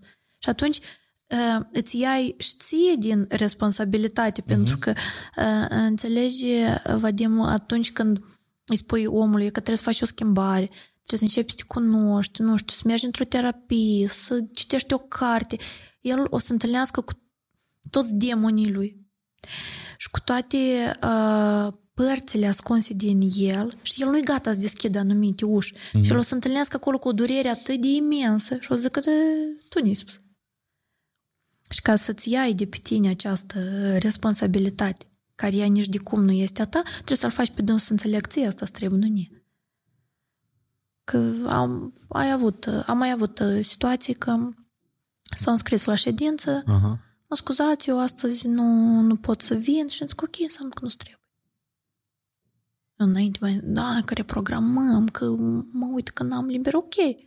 Da, ok, dacă beneficiarul zice că, uite, reprogramăm astăzi, s-a întâmplat, mă rog, este factor uman, niciodată mm-hmm. nu. Dar când, dar eu îi simt. Eu îi simt când zice, mm, nu pot să ajung, nu am în am, zic, ok, înseamnă că asta nu trebuie. Și îl fac să înțeleg că mie asta nu trebuie. Eu dacă am ședințele mele, că e de analiză personală, că e supervizare, că e mentorat, că e psihoterapie, eu le fac. Mie asta nu trebuie. Dar dacă ție nu-ți trebuie, înțelegi? Mm-hmm. Și, și invers, să-l faci să înțeleagă, ok, tu ai nevoie, nu eu am nevoie, pentru că tu ai să stai în, în, în toată zona asta de durere. E nighini. Și ea că atunci omul începe să-și pună întrebări, dar, dar poate are dreptate. Hai măcar să, să încerc să văd. Nu întotdeauna eu fost curios traseu ăsta, dar unde o să mă duc? deci oricum trebuie timp, așa e? Da. Timp. Și când le zici nu știu, la mulți nu le place răspunsul meu, dar eu sunt ok cu asta. Înainte parcă avem chestia asta, că să plac la toată lumea, mm. să le mm. convin. Dar acum zic, asta este pentru cei curajoși. Terapia nu este pentru oricine. Asta necesită timp, schimbările nu vin peste noapte. Oricât de, de mult ai vrea, și cineva zice, da, eu înțeleg că asta într-adevăr necesită timp și implicare, eu sunt gata, dacă cineva, da și o ședință nu e de ajuns. Și gata, de start nu i-a plăcut, înțelegi? Nu i-a da. plăcut când răspuns când mi-a zis că asta necesită timp. Mm, să mă duc și timp și bani și, nu, și implicare, nu. nu. Omul nu înțelege înseamnă că de ce lui asta îi trebuie, da. corect? Da. Tipă, Sam... nu poate privi dincolo de careva orizonturi proprii. Da. Deci nu poate accepta că sunt alte orizonturi. Nici nu poate accepta, da. Este până acolo și gata. Știi ce e cel mai interesant în tot asta? Că oamenii au dreptul așa să fie. Da. Și asta e o chestie care e că eu prin nota 2 o caut cu diversi oameni pentru că, pentru că asta spup cu responsabilitatea socială și cu faptul că noi ca țară trăim prost tare și noi trebuie tare mult să investim în noi ca să ne acceptăm, să ne organizăm și să construim ceva, da? Și prieten, oamenii au dreptul, blin, să nu se dezvolte. Au dreptul, da, este o alegere. Și nici nu-i trebuie- poți judeca, nu-i poți critica, pentru că asta e dreptul lor. Da, asta este dreptul lor, pentru că atunci când uh, un om vrea să facă schimbări, chiar și într-o relație de cuplu, da? Uite, am găsit partenerul ideal, dar el nu-mi place cum vorbește, nu-mi place cum se alcool. păi nu mai este ideal. Și eu o să-l schimb. Da, așa? Nu. Nu să-l schimbi. Omul se schimbă. Inclusiv că pă, că partenerul tău, că ți-i soț, de nu știu câți ani, că ți-i soție, nu, el o schimbi dacă el o să vrei și o să simți necesitate. Nu crede că dacă ai pus o ștampilă sau, uh, uh, nu știu, ai uh, făcut o petrecere acolo, poți schimbi. Omul este așa și el are dreptul să fie. Sau tu îl accepti. Da? Există flexibilitate în oameni, că noi toți, de fapt, ne schimbăm. Ca și cum ai sădi un copac, el inițial are o formă, după care se schimbă, dar așa și noi. Noi, noi ne schimbăm. Da, cu timpul, dacă noi vrem. Și asta, într-adevăr, este o alegere și aici este că nu, tu nu înțelegi că trebuie să schimbi, că mie asta nu-mi place. Dar tu asta ai văzut deodată? Da, am văzut, dar credem... Zic, ok, tu tot ce poți faci, schimbi, schimbi tu atitudinea. Să-ți plac. Da. Sau să accepti asta, Da. da? Da. Nu că el trebuie să schimbi și să îmi pare rău. Tipa omului, sau în cazul dat femeii, e atât de greu să privească în propriul interior că e alege să privească în interiorul altuia. Da. Numai să nu se autoanalizează, da? Da, da. Și uh, impune pe cineva, practic, să schimbe. Dacă noi impunem pe cineva să schimbe, noi nu facem decât să acumuleze mai multe frustrări și să deconecteze de la sinele lui adevărat. De la cine este persoana uh, cu adevărat, da? Și îl modelăm conform percepțiilor noastre, dar cine a zis că percepțiile noastre ele sunt cele mai corecte? Eu azi pot spun una, peste doi ani mă invit la podcastul tău și eu pot spun altceva, dar asta nu înseamnă că ce am spus eu acum nu este corect. Mm-hmm. Asta înseamnă că eu acumulez o altă expertiză, noi experiențe, noi m, greutăți, da, care pe da. mine mă schimbă, dar eu vreau să mă schimb.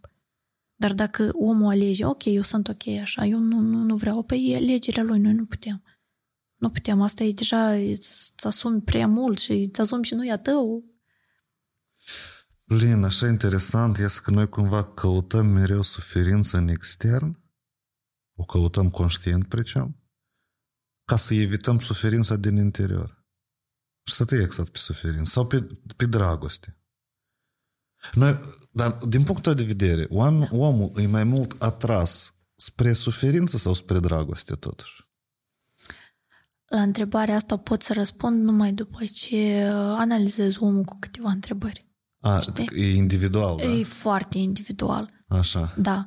Și dacă eu... Deci noi atragem ceea ce avem în interiorul nostru. Dacă eu am gânduri pesimiste, că tot e rău, că nu mai văd lumina de la capul tunelului, că eu nu cred în dragoste, că toți bărbații sunt răi, că ne sunt legate cu nunile, că nu știu ce ne-a făcut. De unde în viața mea să aibă loc evenimente pozitive? Ele sunt în lumea asta, cu siguranță, sunt și bune și rele, dar personal la mine, de unde să fie. Dar dacă eu înțeleg, da, ok, lumea nu este cea mai uh, perfectă, dar nu este nici așa cum ni s-a spus din copilărie, că lumea e răs, te păzești de oameni, că nu știu cine și o să-ți mm-hmm. facă. Deci nu, nu trăiesc cu frica asta. Cu siguranță o să am și evenimente bune în viața mea sau chiar dacă o să întâmple ceva rău, eu o să știu cum să fac față. Eu nu o să fac o isterică că o să mă sperii singur de mine. Exact și la întrebarea. Noi nu putem să știm ce caută omul, suferință ori dragoste, până noi nu aflăm măcar care sunt gândurile lui. Și, Așa, ok. Da, Modul în care el gândește și se exprimă, de fapt, e un indiciu bun de a înțelege și îl ghidează din interior. Durere sau... Da, da? da. Și nu, nu este, din punctul meu de vedere, așa nu este un răspuns general valabil, mm-hmm. știi? Mm-hmm. Eu de obicei, dacă vreau să fac, dar singur nu știu și să fac, zic ok, ia un pic șofai, scrie primele cinci cuvinte care îți vin. Chiar primele cinci care vin, dar dacă mă gândesc la o prostie. Zic, scrie. Scrie. Dar de ce nu vrei să o scrii? Și aici deja ne băgăm în convingeri că mi s-a spus că n-ai dreptul să te gândești, să faci, să... Uh-huh. și ele nici nu sunt niște așa de prostii cum omul percepe. Uh-huh. Adică eu până nu am măcar o mică, mică analiză, atunci eu n-aș mai fi dar psiholog, dar aș fi ghicitor în stele, în lună. Așa, așa. Dacă pur și simplu m-aș uita, deci nu... nu despre mine asta. Da să pun uh, și o întrebare de final, e pe mine mă interesează. Tu ai spus așa o chestie că uh, copilul, acum vreo jumătate de oră în discuție, ai spus că copilul într-un divorț își formează trauma de uh, Trădare.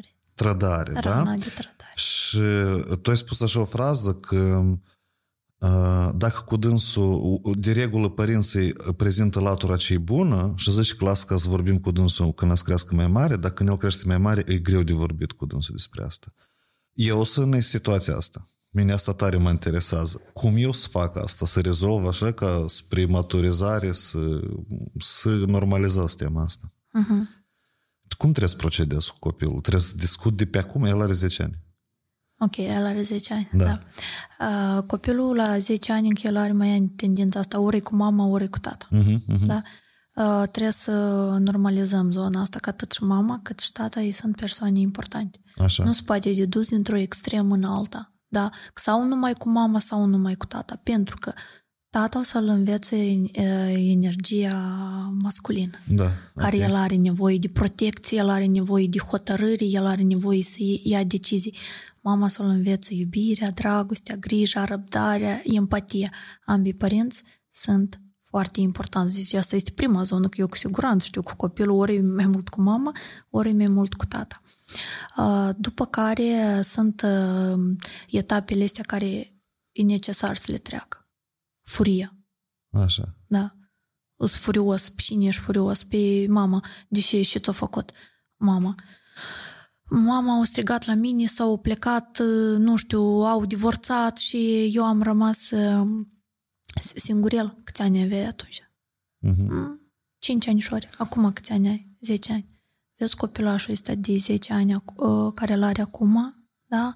Du-te la copilașul ăla de 5 ani, intră pe o ușă invizibilă și uh, cuprinde-l, iubește-l și spune, și spune că tu ești integru, tu nu ești trădat, tu ești acceptat, tu ești iubit de ambele părți, ca el se, pentru că se creează ra, rana asta de trădare în care a, tata poate vorbește cu altă femeie, mama poate vorbește cu alt bărbat și mă trădează. Uh-huh. El, el așa percepe în psihismul lui că este o trădare. Nu.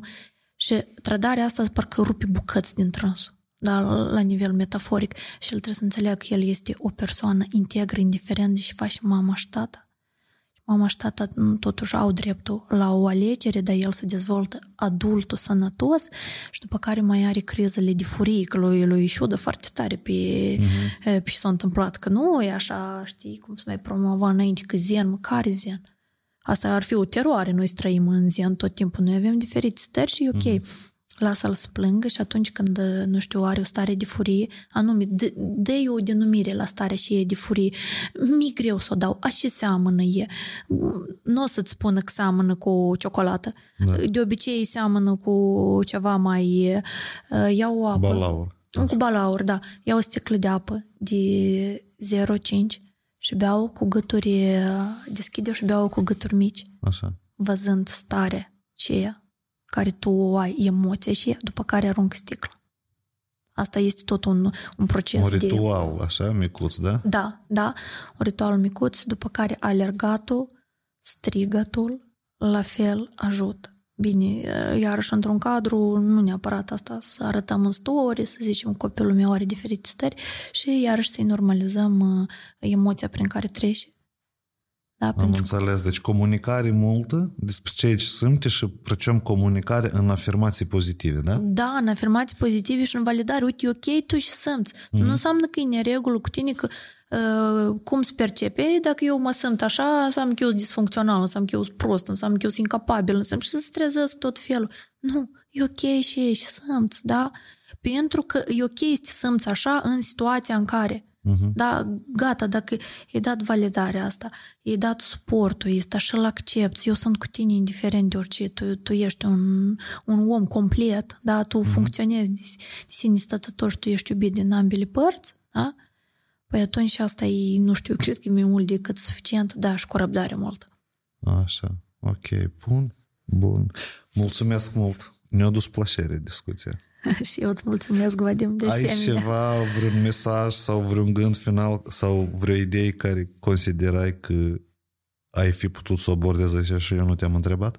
Uh, nu știu cum să zic, dar uh, totuși este falsă asta speranță care nouă ni se vinde în online.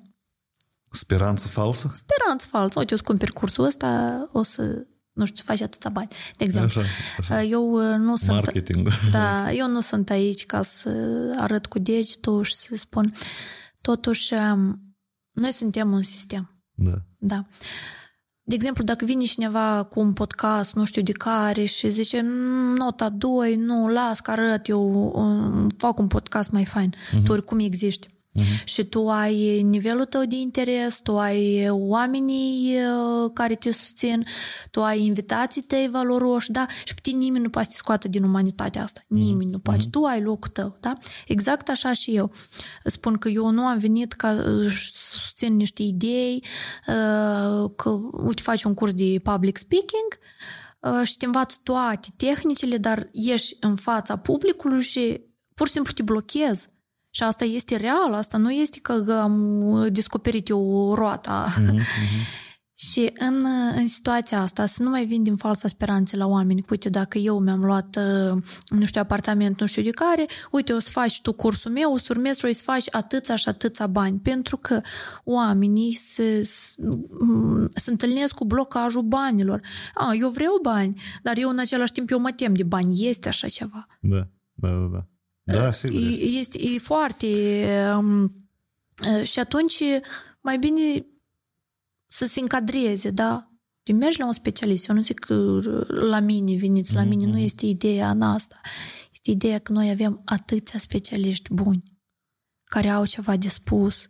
Nu că doar, doar cursul ăsta contează, da? Dar cum noi suntem parte dintr-un sistem, noi să ne susținem, pentru că una și dintre, nu știu dacă valorile, dar mie îmi place comunitatea.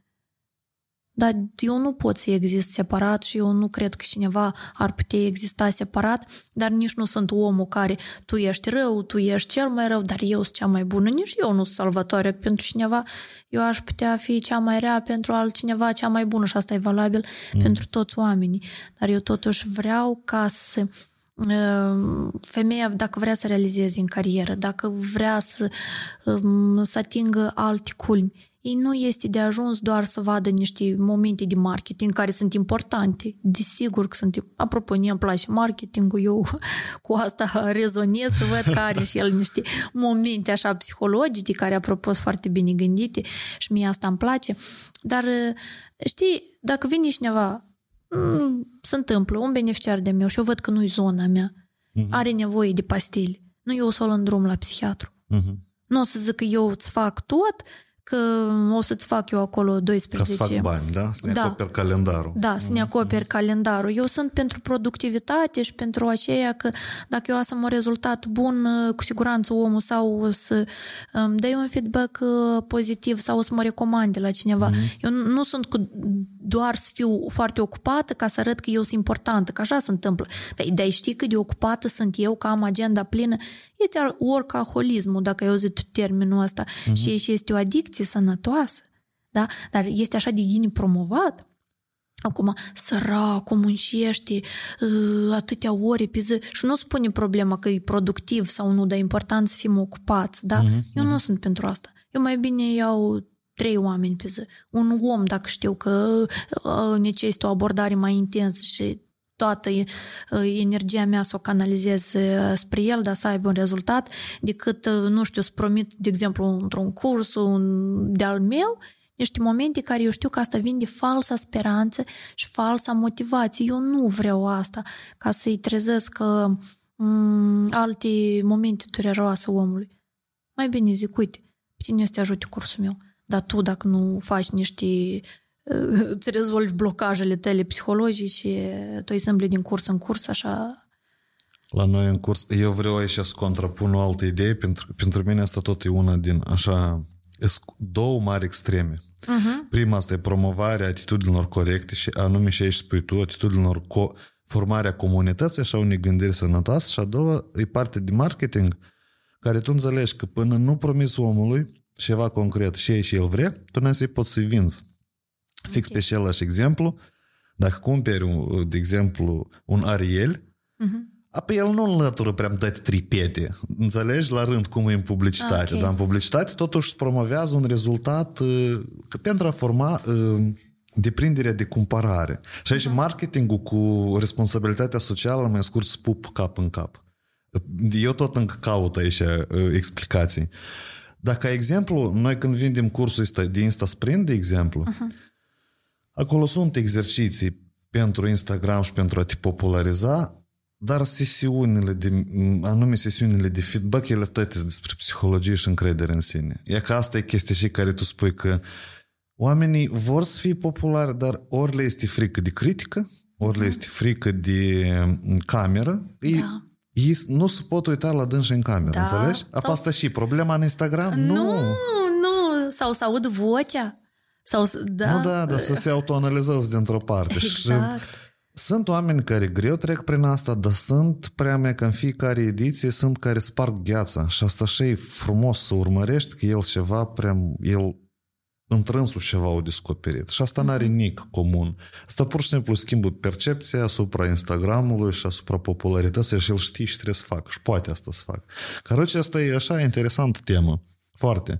Pe de o parte, eu știu promisiunile astea, dar eu fac și marketing blind și eu fac câteodată promisiuni de astea. Da, fă-le, Vadim, dar uh, nu știu, așa o sugestie, dacă e să vrei să o, uh, să o pui uh, în aplicare, bine, dacă nu e alegerea ta. Ok, promiți asta, dar dacă întâmpinați anumite dificultăți, știți că asta nu este deja zona mea, dar cred că aveți nevoie, nu știu, citiți o carte. Da, asta e mereu așa. Da, Da. da. Să, să faceți câteva ședințe cu, cu un psiholog care, care vă place vouă, pentru că acum știi cum omul a deschis Instagram-ul și care, real care îi place, la ceala să duci. Da. Eu din experiență știu de la alții cum povestesc, că pe oricum e nevoie să vizitezi vreo 10 ca să înțelegi cu cine îți place să lucrezi, știi? Că Este. iarăși așa e chestii de gusturi. Și e mai greu când tu alegi numai unul așa cu degetul uh-huh. și crezi că numai el să te ajute și trebuie o leacă și să ai și experiență de interacțiune cu psihologie. Eu, apropo, tot puțin am interacționat. Eu mai mult în podcasturi cu dânsii discut decât mă duc în terapie. Asta tot e o formă de terapie pentru tine, să știi. Da, da, da. Și eu mă bucur вообще de tema asta. Că este podcast, sunt oameni care asta apreciază și oameni care vin aici să discutăm asta. La fel, e valabil. Mulțumesc mult. Și eu îți mulțumesc. Mulțumesc. Все?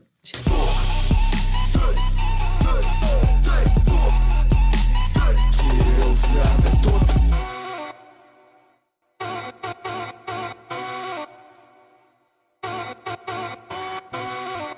plecat în câmpul de Să mă întâlnesc cu tot ce e rău